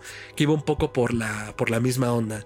Ser este, un scoundrel, un, un forajido, un, perdón, un bribón y, y, o ser un cazarrecompensas y explorar un mundo más oscuro y maduro de Star Wars. Entonces, a mí me encantaría como ver ya ese producto terminado y un poco lo que les decía hace rato, salir por una vez ya en la vida del sable de luz de Cal Kestis y este y, agarrar un blaster, ¿no? Por ejemplo. Entonces, yo el mundo de los videojuegos de Star Wars lo he seguido un poco más de cerca y es el que me emociona ahorita. Es el Pero ustedes Pero ustedes qué esperan, qué buscan, qué si se les antoja o, o con qué sueñan también como a mí me encantaría que hicieran esto por ejemplo la ahora recientemente creo que no sé si atrasada o hasta cancelada este Rogue Squadron, la película. esa, le, tenía mucha fe. Yo le, tenía, mucha fe, ¿no? Y me encantaría que se hiciera en algún momento. No salió fácil. Entonces. Pero Patty Jenkins tuvo que sacar la segunda de Wonder Woman. tuvo que sacar esa cosa, entonces, pues ni modo. Ah, no, Era por, eso, por la controversia con esta amiga. Ahí se me va su nombre, la luchadora. no, la de Cara Dune, esta chica Gina Carano canceló la de Power Rangers de la Nueva República. Entonces le ah, decimos a las descanonizas, Rangers de la Power Rangers de la Nueva República. Y de hecho yo tengo mis teorías que mucha, la trama esa extraña secundaria que manejaron ahorita en la última temporada del mando de este imperial, del, del clonador, esa se ve que era la trama que iban a manejar en Rangers de la Nueva República. Y se ve que ya tenían cosas avanzadas y dijeron, pues de que se muera pues el contenido, mételo. mételo. Por eso de la nada tenemos este personaje Carson Teva. Que me cae muy bien y todo eso, pero fue como que de sí, solo saliste un capítulo hace dos temporadas y ahora resulta que eres coprotagonista o protagonista de segundo grado de la serie de Ahsoka. Sí, le dan mucha importancia. Pues, ¿qué te digo? Eso, mira, esto ya es un tema pesado, pero a veces este sí se siente que, no sé si alguna vez han comprado helado y llegas y pides tu helado, pero queda muy poquito en el fondo del tambo. Y entonces el heladero comienza a raspar hasta abajo a ver cuánto logra sacar para hacerte la bola.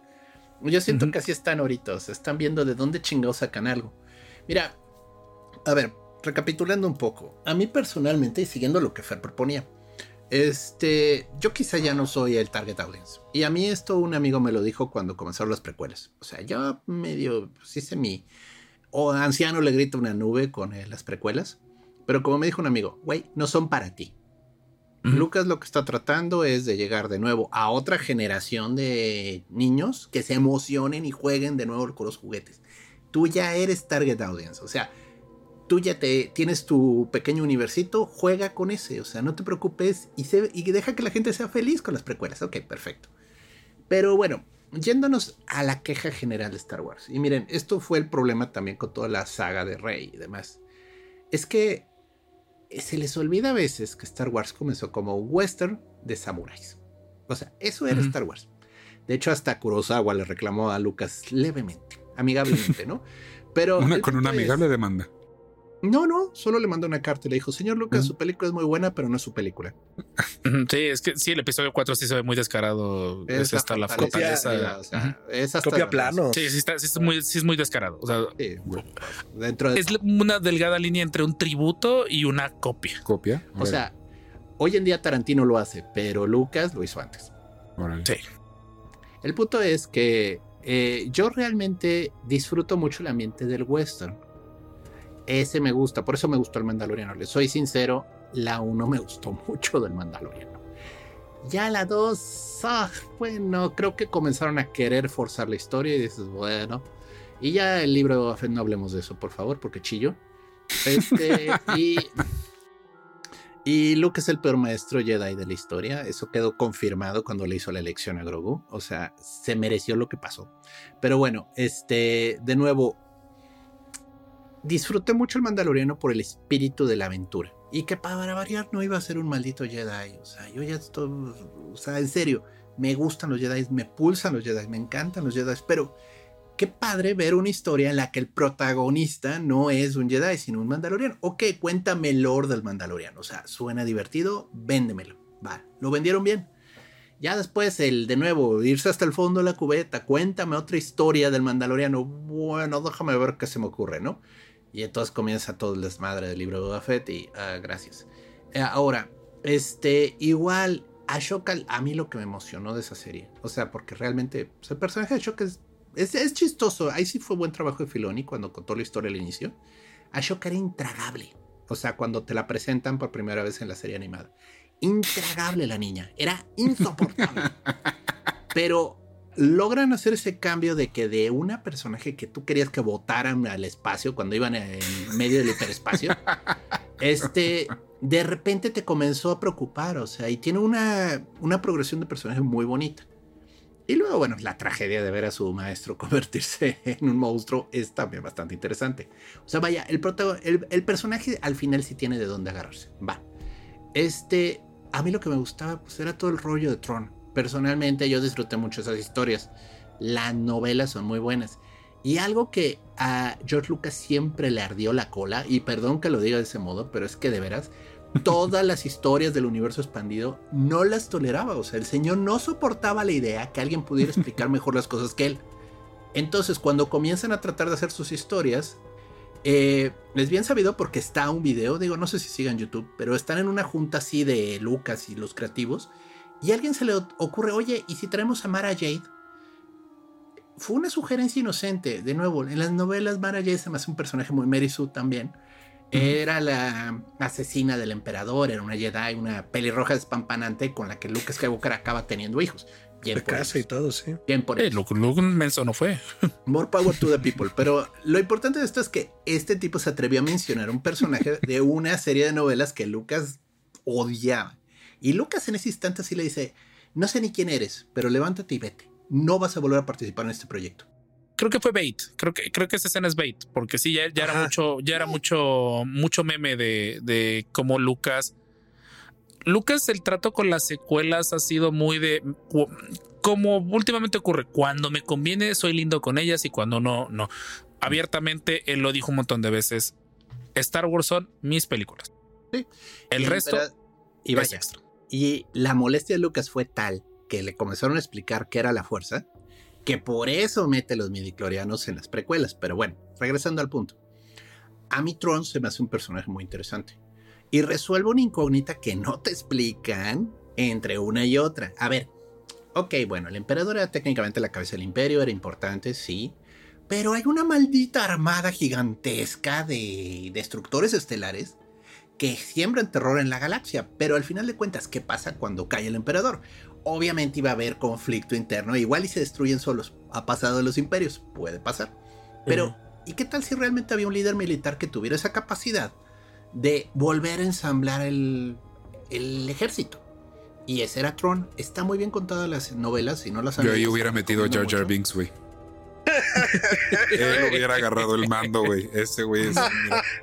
Mira, no me menciones a Jar que lo detesto ese bicho. Es un marajade. el, punto es: Tron se nos hace un personaje muy interesante. Y valía la pena rescatarlos. Entonces dice, ah, va a venir Tron. Yo sí me emocioné, viene Tron. O sea, es un buen, es un buen villano. En las novelas es muy interesante. Obviamente ya no se puede llevar las novelas a la adaptación. Porque, este, pues, Mark Hamill ya está ruquito, la verdad. Y pues, este, Carrie Fisher, la verdad, ya, ya, colgó las chanclas. Y este. Han Solo, pues, eh, buen este Harrison Ford dijo que ya no quiere saber nada de eso. Y después ya, le, le, lo que le tenía que separar a Disney de dinero y ya se fue a su casa. claro. Chico, listo. Entonces ya después de todo eso te das cuenta que no se puede, ¿no? Pero entonces rescata lo que puede rescatar y lleva la historia del heredero del imperio de una manera orgánica con lo que tienes de Jedi ahorita activos, ¿no? Que vaya, es un chiste recurrente. Oye, para, para no haber sobrevivido ningún Jedi, qué varo, qué gran cantidad de Jedi al final acaban rescatándose, ¿no? O sea, es así como, güey, todo el mundo trae el láser hoy Son 52 hasta el momento, son solo 52 Jedi. El problema es que son muy rotos los que sobrevivieron. Es que sí, muy potentes. No, güey, un cabrón tiene una, una, navaja suiza, la otra morra es Gandalf hecho Jedi. O sea, hay, hay unos que sí dices, no mames, estos, esta gente, digo, también con razón sobrevivieron, ¿no? Pues Ahora, ah, justo está, hay un meme que está volando en redes Oye, perdón, perdón, perdón, por algo Kia Dimundi no sobrevivió, güey, por pendejo. ah, pero tuvo, tuvo como cinco esposas. El vato no perdió el tiempo. ¿Kia Dimundi?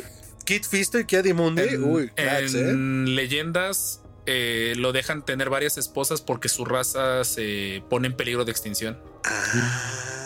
Ah. Ahí, sí, ahí sí dije, uy, sí, como que celibato. No, pero con sus debidas excepciones y el pinche Anakin, ¿cómo? Como ¿Cómo, que sí podíamos tenerlas? ¿Cómo? Es que no necesito hacer que, la humanidad entre en peligro de extinción para que yo pueda tener. Ah, ya entendí.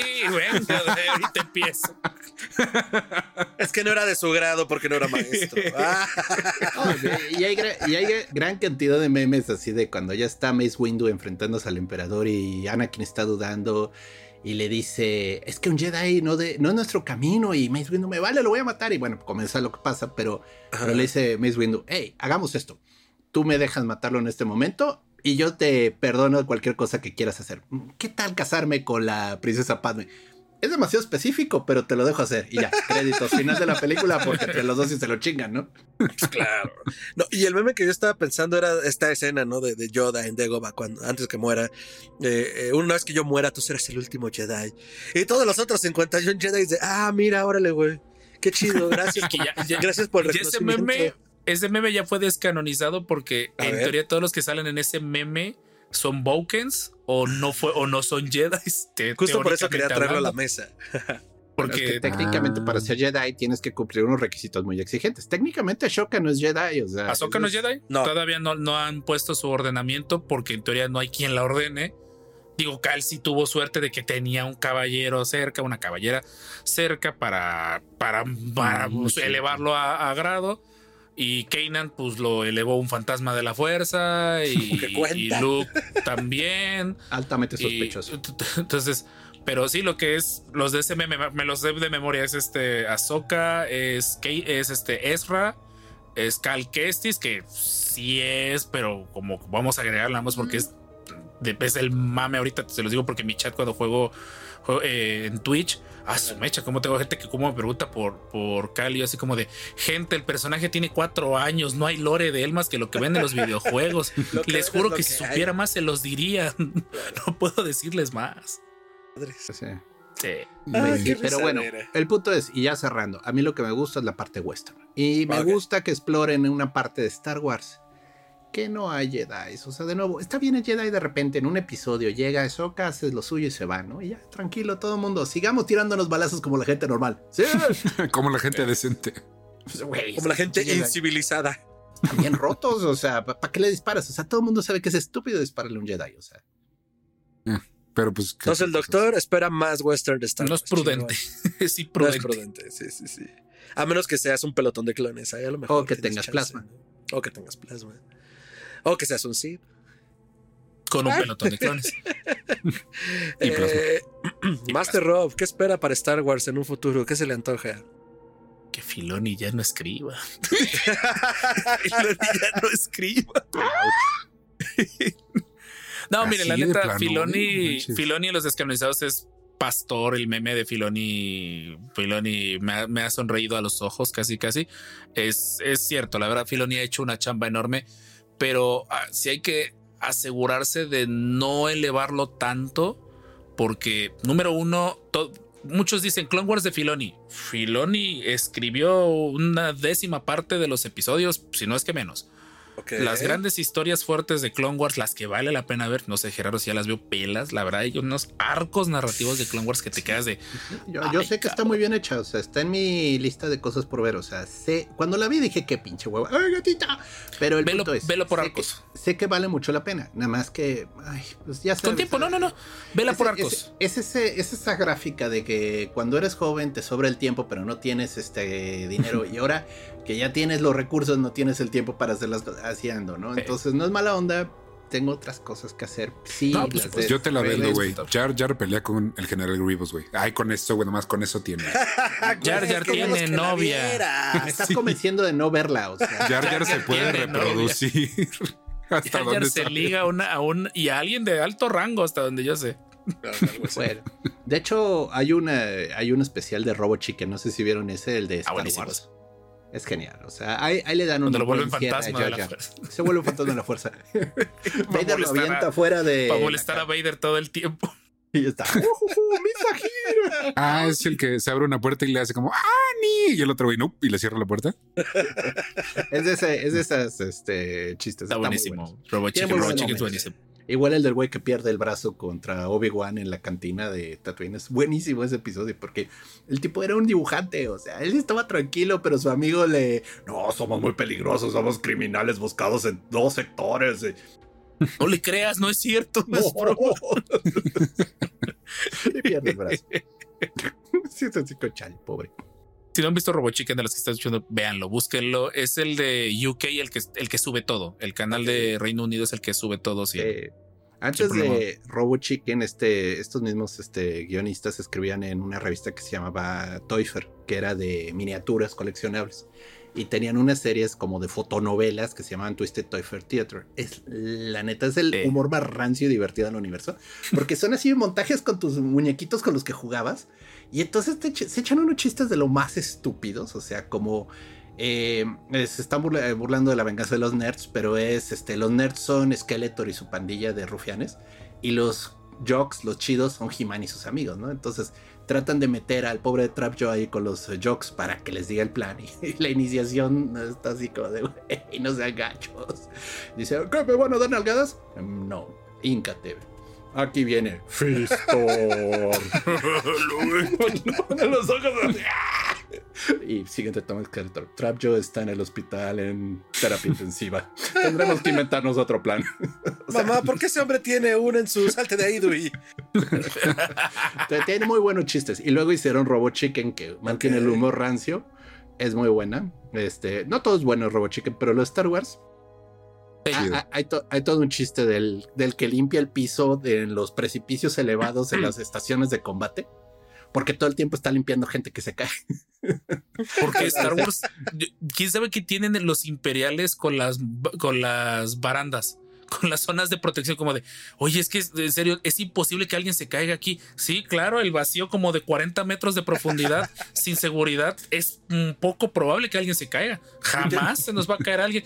Ay, viene el emperador. Uh, ¡Órale! uh, alguien se va a enojar cuando termine de caer. Mi teoría es que estaba diseñado para geneosianos con alas. Es lo que dicen, hace poquito sacó por ahí, ¿quién fue la sombra? Subió ese meme. Ah, yo Te creo, quedas sí, con cara, sí, sí lo vi por con ahí. cara de, ah, sí, cierto, pues sí, la, no, y esa historia está bien recia. La historia de, de los geonosianos y la historia de la muerte está bien recia, sí, sí, sí, está bien. Eso no me lo sé. Ah, que los. Lo- Los- No, los esterilizaron. Ajá, Ah. no se reprodujeran. No los mataron, dejaron que se murieran solos. O sea, dejaron que se hicieran viejos. Es que Palpatine no era pendejo, güey. Neta era. No, pero, pero ese no que- fue Palpatine, ese fue Tarkin. Ah, Tarkin, era el, el- Tarkin era el, el Goebbels. ¿Estás seguro que quieres a una persona con poder? O sea, como Ah, estás seguro que quieres que él tenga poder y decisión política en este imperio. Ay, Sí, no. Interpretando Ah, bueno, pero- El increíble Peter Cushing. Así Uy, pero, Gran- pero entonces. Master, que no escriba Filoni, ¿qué más? Que sí. Eh, Alta República. Eh, sí, quiero ver historias de los Jedi y si puedo ver que sean de la Alta República. Ahorita el único contenido de la Alta República es para niños, es Young Jedi Adventures. Si tienen Mm. niños chiquitos, está, está, está bonita. No, no te explica nada. O sea, es, es como ver por primera vez después de mucho tiempo en Star Wars que no pasa nada si lo ves y si no tiene sentido. Pero el concepto de unos Jedi más pimp, más como que nada más les falta su bling bling aquí en, en el cuello y la espada de luz como con 10 mil gemas alrededor.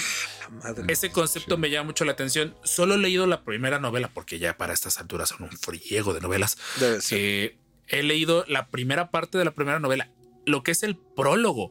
Esa cosa es ver un capítulo de Clone Wars convertido en libro. A mí me veías, yo solo podía leer en ese entonces en el transporte al, al trabajo, que eran 15 minutos. Ujú. y me veías como si estuviera viendo un capítulo de Clone Wars. Ahí me veías como de, ay, güey, ay, güey, ay, güey. Y sales de ahí y se pierde, se descifra la historia. A mí no me gustó tanto esa parte. Oh. Pero sí quisiera ver la Alta República. Se viene con The Acolyte. Entonces, Mm. eh, lo malo es que The Acolyte-. Me da curiosidad, pero dices, bueno, ¿y qué va a pasar aquí? O sea, Ese es, ese es Expedientes Secretos X ahorita en Star Wars, porque nadie está seguro de qué va a tratar. me da Está- miedo está cuando pasa muy- eso, ¿eh? La última vez que pasó, tuvimos el Mandaloriano. Eso fue lo bueno. Pero, Pero hay declaraciones de los directores, de, de la directora de The Acolyte, que a lo mejor esperemos no terminen cayendo en esa rancia muletilla que ha tenido Disney últimamente. No quiero decir necesariamente la dichosa agenda, esa mala representación de lo que se supone dicen que quieren mostrar en pantalla. Eh, la Alta República para mi gusto, y ya si se pudiera decir, Rob, tienes el control de Star Wars, un Band of Brothers de los clones. Uh, Oh. Si no han visto Band of Brothers, Eso es, eso es así como tú lo decías, no, Fer, es, es como el, el imperio romano de los fans de Sí. Star Wars, güey. Sí, los clones y sí. su unión y su y su lealtad a la república que apenas conocen. Es que a Ricardo le mando a las 3 de la mañana como 20 TikToks de, eh, no sé, tener un gatito o un last stand con los reales eh, por la República o tener este, una casa o este, enlistarte por el ejército de la República. Y pues O sí, como no el mames. meme ese del bebé de hazlo por papá, hazlo por mamá, hazlo por la república. Y se pone el bebé, el bebé ya con el casco de Rex. Así esa fijación masculina de tener un last stand con tu pelotón de clones. Sí. Pero ese, audio todo popeado, güey, de, de la, Sí. de la música de los clones. Sí, que le pone a todo volumen. Sí, buenísima. Un gran, gran momento en la del Mandaloriano, por ejemplo, es cuando le venden la, la corbeta de la vieja república. Ah, sí, del, de la N1. Sí, le venden La- la, la- la- navecita que traía eh, Sí, sí. Obi-Wan. Pero está divertido que acabó en el tiradero de chatarra que está Twin, que digo, después de que entiendes cómo trabajan los Jaguars, dices, sí, sí, Claro sí que es sí. posible que alguna Los vez chaguas alguien son la pulga de. Eh, aterriza. No, yo, yo ya llegué a la conclusión que la única raza verdaderamente malvada en Star Wars son los Jaguars. Yo, yo tengo Son esa, yo tengo esa teoría. Malvados y descarados. Como igual le dice, oye, por lo, si me vas a vender mis piezas, por lo menos límpialas, ¿no? Exacto, o sea, sí, es así como, qué pedo. Pero bueno, es, bueno, Así hay historias en la Ciudad de México, güey. Sí, claro, Sí, obvio. Es, es muy divertido porque dices, ah, huevo, es una nave de la vieja república y hasta tiene así el hyperdrive así de... Que está muy padre, o sea, tiene un buen momento ahí. Ahí Está aprecié. muy chido. Sí. Para los que, por cierto, de, como nota al pie, para los que no les gustó Kenobi o no les gustó el ritmo, no me voy a cansar de, de- de recomendarlo. Espero este año poder grabar hasta mi review. Nunca he hecho un review fuerte yo solo en YouTube, pero les recomiendo, como no tienen idea, el Patterson Cut, que es una edición Ah, de sí un vi. fan que, con, que agarró los ocho episodios de Kenobi y los convirtió en una película de dos horas y media. Uh, Deli, Mm. sí me lo voy a aventar. y no tienes idea la, el- la justicia que le hace al núcleo de la historia de, de- de la serie de Kenobi, porque o sea, honestamente la serie de Kenobi no hace más cosas. Entonces, y no he podido, no he tenido tiempo de verlo. Sí, también yo tampoco o hago videos y en vivos o, o veo cosas. Ya les he dicho al chat que todos los días me preguntan, oye Rob, ¿ya viste tal anime? Oye Rob, ¿ya viste series? Les digo, o los atiendo o veo series. No puedo hacer las dos cosas al mismo tiempo. Y que me dicen, ¿y si ves una serie con nosotros? Y yo, ah, caray, Mm. eso suena interesante. Y tiene la de Bob, Boba Fett. Tiene una, una reedición del libro de Boba Fett. en Ah, dos no, películas. no seas mamón, esa sí la voy a ver porque hijo de y O sea, ya amenazó con la de Ahsoka. su- Ya, ya subió. De hecho, el principal cambio que quiere hacer es mocharle una mano a Sabine. Que la pelea con esta Shin Hati Oh. tenga consecuencias. Ay, es que eso sí, por ejemplo, me encanta. Ahora, ¿sabes? Durante este episodio me Pero ¿sabes qué es lo que más me emperra? ¿Sabes qué es lo que más me... No, es que a mí sí me gustó, pero luego como que me pongo a pensar y si hay cosas que digo, ah, ah, como que no, no me cuadraron son tanto. sables láser. O sea, De plasma. Pero, pero desde Qui-Gon no vemos morir a alguien empalado por uno. Güey, yo estaría Eh, súper bueno, encabronado, güey. Es que, es que, eh, así como para matar gente el arma no sirve, ¿eh? O sea, podemos contar que gente que, ha partir. sobrevivido. Lo tienes que por- partir por la mitad, pero verticalmente. si lo partes horizontalmente en Star Wars, tienes un chance de estar vivo. ¿Eh? Hay prótesis para todo. Darth Maul. Y más si tu cuerpo no se ve exactamente. Es que el, Exacto. el problema es que el- como el sable corta, también este, deja perfectamente cicatrizado el tejido, ¿no? Entonces, ¿Y hemorragia no quién te vas a necesita morir. intestino delgado, grueso, Vaso. vejiga? Por un par de horas, no. Ahí hasta, 10 que años. levanta- hasta que te levantan los por- yaguas y te chatarrean, o sea. Te ojalatean. Eso, por ejemplo, me gustó de Boba Fett, que, que, que literal lo, lo chatarrean al güey cuando sale. Está muy chido. Muy bien. eh, creo que nos falta Ricardo. ¿Qué espera para Sí, pues yo, ese videojuego, ese tráiler me, me mojó un tantito, el de Outlaws. ¿Sí es Outlaws? Ah, Ah. Por convenio de confidencialidad me reservo mis comentarios de Outlaws. Saludos a Ubisoft, nuestro partner. Saludos a Ubisoft, mi partner. Ah, no, Por convenio de confidencialidad me reservo Conflicto comentarios. de intereses, no puedo opinar. Por si las Está bien. dudas. Entonces, o sea, lo, lo dejaremos en, en- Se ve muy bien y se ve muy Estoy emocionado, estoy muy emocionado, pero Chingón, chingón. mejor no digo nada que al rato. Sí, no, no me vaya a ser. Sacar un papelito y dice, estamos muy emocionados por la de este juego. Como, Si más como te los padrinos mágicos. veces. Amo, a- amo a espacio en blanco. Son los espacio en blanco. Adjetivo, adjetivo positivo. Soy feliz. Miro a la cámara y sonrío. No, Ubisoft, Ubisoft bien lindo, la verdad ha sido bien lindo conmigo. Sí, sí me ha apoyado un chingo y todo eso, la Qué neta. chido. Pero sí estoy, eh, sí, sí estoy yo también totalmente por Outlaws. Sí, sí estoy muy esperanzado, pero igual tengo que tener mucho cuidado de no terminar cayendo Sí. en ese limbo de sí, te como te hemos apoyado, Ajá. pues vas Sí. a decir cosas buenas. Hay que ¿no? ser Prefiero que me crítico. convenzan. Siempre crítico más no crítico, siempre dicho. Claro, claro, claro. Con amor, niñita. Muy bien. Sí, yo, creo- yo creo que hicieron un gran trabajo con el tráiler. Yo vi uno Mm. que, del que ni vi tráiler, que es como un tipo Smash Bros., pero de Star Wars. Ah, exacto. Sale un Wookiee, sale un Mandaloriano y sale está, como ya lo puedes jugar. ¿Ah, sí? En Ah, México se puede jugar ya. ¿Y Está. ¿Está chido? o- eh? Es que. ¿Jugaste, ¿Jugaste Overwatch? Mm, no. ¿Jugaste Dota? Ay, güey, no. Eh, ¿Qué otro juego? Otro, otro harina. Eh, pues si no, es eso, los de los famosos héroes son personajes que tienen un rol específico en los equipos. Está el tanque, está el Ah, francotirador. ok, ya. ajá. Pero cada uno tiene como que su habilidad especial y tienes que jugar como que en equipo para capturar Ah, zonas. No, güey. Yo pensé que era puro chingadazo, güey. Agarra Yo también pensé, yo ya. también pensé lo mismo, pero, o sea, no estuvo tan mal, pero a mí me tocó jugarlo el día 3 que salió Mm. y el Wookiee ya estaba roto. El Wookiee ya estaba roto y ya estaba el pase de temporada, como que de el Wookiee está Ya. roto y todavía lo puedes levelear más. Yo sé como de, ah, espérate, que el vato Sí, ya no. está roto y todavía lo, me dices que lo puedo volver más poderoso. Ya lo puedes jugar. De hecho, dice los rumores que ya por fin va a salir oficialmente, Ah, ok. porque en la, en la Nintendo Switch aparece fecha de publicación 2023 Ah, o la 2024 sigue sin y publicarse. ahí está. Pero ya, pues- ya en México ya lo pueden jugar. Eso está Mm, chido. O sea, yo vi la foto y dije, este me interesa porque algo así me imaginé. Este, de las cosas ya anunciadas sería eso. Gunji es un personaje que yo necesito más. Me encantaría que hicieran una serie solo de ese cabrón porque es un Wookiee con un sable de luz. Yo, yo con eso tengo, güey. Este, como que de lo que existe, eso es lo que más me emociona. A mí me encantaría que hicieran algo, algo más maduro, güey. Como Andor. Por eso digo, ¿no? Sienta un precedente de, güey, se pueden hacer cosas con un, o sea, un, leve más elevado, no todos son como los buenos y los malos, o sea, pues es, es- hay un área gris, ¿no? Y hay, hay buenos que hacen cosas malas, hay malos que no son nada más malos porque sí, entonces un poquito de eso, y me mamaría ver en otro formato a la doctora Afra, güey.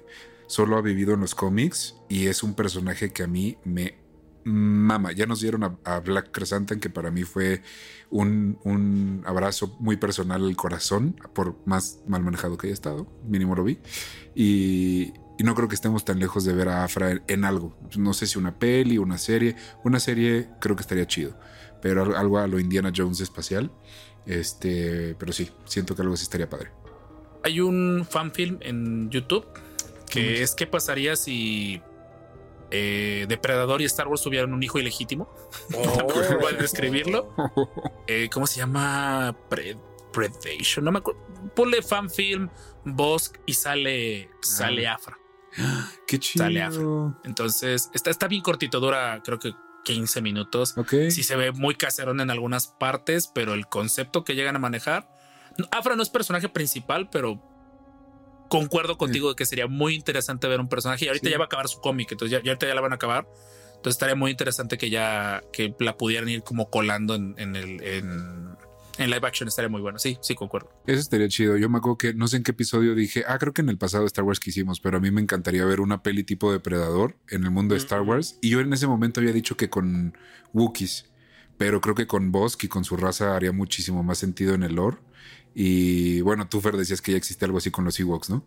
En un juego, en Battlefront creo. Ah, el de cacería. sí, el modo. El Ewok Hunt, ajá. Después de que destrozan la estrella de la muerte, pues quedan las tropas y los pelotones en la luna.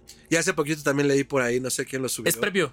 No, es ah, previo. es previo. Ah, es previo porque hay historias. No, he encontrado bien la fuente, está en la Wikipedia, pero hay historias de terror que contaban los Stormtroopers que tuvieron que fletarse a los Ewoks. Wow. O sea, porque ellos llegaron a poner, a esconder la estrella de la muerte en, en la luna boscosa de Endor. Ahí la ponen y, y les dice el emperador: Pues bueno, ahora quiero un escudo. Ah, no hay problema, emperador. Lo ponemos, no pasa nada.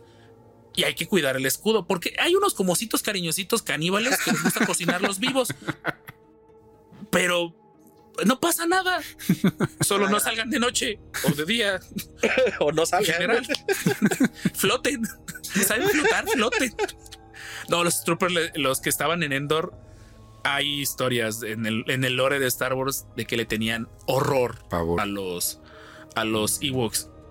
Porque si lo ves, hay un montón de cascos en el final del episodio 6, pero mi teoría es que esos cascos ya estaban ahí. Oh. Esos cascos ya tenían tiempo ahí. Sí, por ahí hay elementos, güey. Hay de dónde rascarle a, contenido más, más, más sabroso. Sí. Tienen Star Plus, yo, yo le he dicho. Ahorita vi que Echo la publicaron en, Star, Plus, y yo me quedé con cara de ¿y Star Wars qué está esperando? O sea, por más zombies. Yo prefiero la ah, de The Troopers, La de Death, la de Death, no Death, la de Death Troopers. hay, que, hay, que hay que sacar mucho la lengua para porque no se confunda. Eso todo el chat de, los desconocidos ha dicho lo mismo. Si quisieras hacer algo de terror, haz Death Troopers y la gente lo va a ir a comprar. Claro. Sí, y las brujas, ¿no? De, las brujas de Atomir todo el rollo de Onderon, todo el rollo sí duro, mágico, brujeril está cabrón. Hasta Dark Plagueis, Dark Plagueis y su, y su antiguo maestro, está bien, está bien recio eso. Y sabes que un poquito mezclado con lo que tú decías, Fer, espero no robártelo, pero hay una muy pequeña, güey, un flashazo en solo cuando él está, se une al imperio y, lo corren de la, de la Fuerza Aérea. De la academia. Y entonces empieza a combatir en, en, en el piso, güey, y empieza a ver la brutalidad de ni siquiera de la guerra, güey, es una invasión, pero se lo están chingando y el güey empieza a ver gente volando y dice, mm, mm, me mejor me regreso, güey. Eh, algo así, ¿sabes? O sea, algo que, que te muestre que no solo es piu piu y ya, güey, que no le dan a nada, sino que pues ahí hay batallas súper duras que sí conllevan pues más, pues brutalidad más fea, ¿no? Mm, sí, sí, es que me quedé pensando que estábamos viendo, no me acuerdo aquí que estuvimos viendo una vez en la noche en Disney Plus. No me acuerdo si era Tales of the Jedi o cuál, donde una niña en un planeta donde están esclavizados los niños va a una cueva, ¿no? Y es una cueva oscura de la fuerza ah, y hay una Visions, gracias. Que como hay tanto ya mego bolas. Está, estuvo recio, ¿no? Entonces, ese tipo de animación, ese tipo de historias, digo, al final cierra como en un rollo muy Sid, pero es como, claro, o sea, en un planeta perdido de la nada, así como Dagobah, pues cuánto maldad, por decirlo de una forma muy general, no está consumiendo ah. a, los niños, ¿no? No está consumiendo a las poblaciones. Maldad, un poco como Sirenoman, ¿no? Pero vaya, ¿no? O sea, este, maldad a la vista. Y, esas historias de a pie que, por ejemplo, ese episodio me encanta porque es como tremendamente autoconclusivo. Me enoja tener que mencionarlo porque pues la narrativa eh, que ha no es heredado... Canon, es una tristeza. Y no es, canon, maldita sea. No, no es canon. Solo hay un episodio de Visions que tiene espacialidad, o sea que puedes ubicarla donde podría ocurrir, que es mucho tiempo después del episodio 9, que es la del noveno Jedi, que para mi gusto es el mejor, el mejor episodio de, Visions. Me lo va a fletar terminando el programa, porque además no las he seguido, ¿no? También ya estoy yo, yo personalmente tan hastiado, hay tan poco tiempo y también tienes ya que economizar como a qué le invierto mi tiempo para ver, porque pues si hay una época en la que uno puede ser como, ay, güey, me voy a aventar 100 pelis de terror para que 101 sean malas y una me guste, ¿no? Pero ahorita ya es como changos. ¿Cómo distribuyo mi tiempo, no? Entonces a veces ya no me siento a ver las cosas para ver como de, uy, de 10 episodios me gustaron dos. Pero con Visions quiero hacerlo justo por lo que propone como tanto desde la animación, tanto de las historias, sean canon o no, ahora que me dicen Master Rob. Perdón, y, me he de mencionar que tiene que ser autoconclusivo porque Marvel nos heredó esta, esta mala maña y mal hábito de que todo está interconectado. Entonces ahora hay que mencionar que tenga que ser autoconclusivo. Pero bueno, a mí lo que me emociona y espero, pues es esta parte, ¿no? Que nos cuenten historias de a pie, que nos cuenten historias desde diferentes puntos de vista. La verdad que haya menos Jedi, siempre se aprecia que haya uno por aquí o por allá, pero que nos cuenten historias de otros planetas, de otros mundos, de cómo se vive la revolución, la resistencia, el imperio, la primera orden desde otros puntos de vista. Y un poco como a lo mejor apelar a justo lo que sucedía en, en la vieja época cuando creció el universo expandido, que se creen nuevos personajes, ¿no? Que se haga ahora un universo expandido del nuevo canon. Legend siempre va a vivir en nuestros corazones, pero está descanonizado.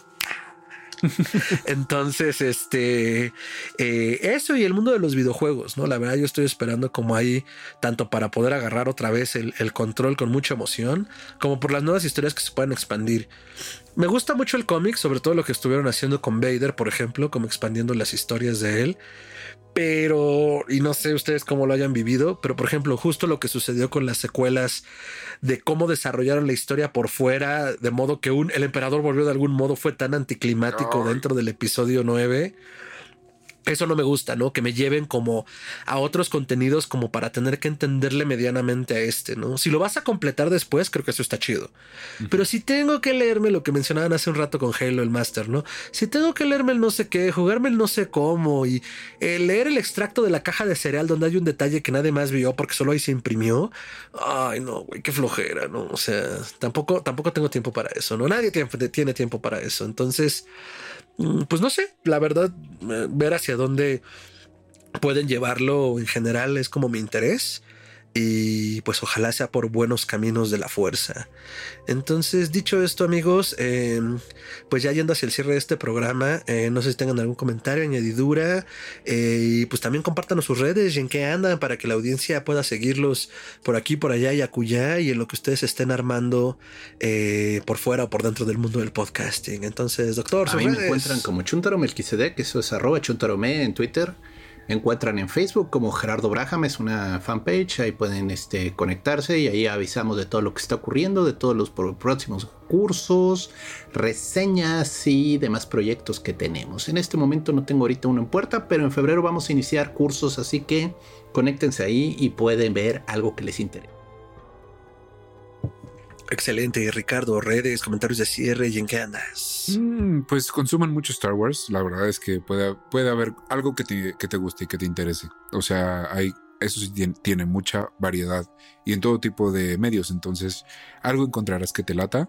Y si tienes la oportunidad de comprar juguetes, hazlo también. Está padrísimo porque compras uno y luego quieres otro y luego ya tienes 100. Entonces, eso también está muy chido. Eh, arroba Tiranosaurio Rix en todas las redes. Eh, bueno, en todas. En X, antes Twitter. En Instagram y en TikTok. Y arroba Musicronautas en TikTok nada más. Excelente, vamos a llenarnos de plástico, dice Ricardo. Muchas gracias, Rich. Y Master Rob, eh, sus redes, comentarios de cierre, ¿en qué anda? Cuéntanoslo todo. Pues antes que nada, muchas gracias por la invitación, gracias por el aguante, por ahí, por el, por el detalle del principio del podcast. Eh, la verdad me la, me la pasé chulísimo, me la pasé bien coquetón. Y pues eh, en redes sociales eh, nos encuentran como descanonizados o los descanonizados en general parejo, salvo en Twitter X, que ahí se nos olvidó, que no nos dejó poner el los, entonces es descanonizados. y de ahí me, más activo estoy yo en TikTok con los videos cortos y en Twitch con los en vivos de, videojuegos de Star Wars. Ahorita ando jugando esta cosa Bounty Hunter en PlayStation 4. Ando jugando Republic Commando en el Switch. Y estoy próximo a jugar por primera vez porque nunca lo jugué el Empire at War, el que es como tipo de acción en tiempo real. Gran juego. Ese me, lo han pedido mucho, entonces ahí es donde, donde me ven normalmente. De hecho, ahorita en, el Discord ya me andan preguntando, oye, si va a ver en vivo, porque ayer me les desaparecí. Eso de, estar ahorita, hay mucha chamba en la vida, en, el, en la vida real hay muchísima chamba, entonces como que ya al final del día nada más andas como cara de mm, que cama, televisión y a dormir. Entonces casi, pero eh, Sí, es, es lo que es en, donde, en las dos redes principales donde me encuentran. Tres redes prácticamente. Twitter es el que yo ando, ahí es donde contesto muy en corto. En TikTok es donde estoy tratando de subir video contenido. Y en eh, también en, Twitch. Y el podcast ahorita anda de vacaciones, no, no, porque terminamos grabando el día 30. Entonces el podcast anda de vacaciones, pero ya se viene nuestra octava temporada uh. y pues esa arranca la arranca todavía en una semanita más, pero ya, ya esperamos y pues eh, la invitación obviamente queda súper mega eh, abierta para ustedes. y esperemos que en algún momento también puedan estar invitados ahí en el podcast con nosotros.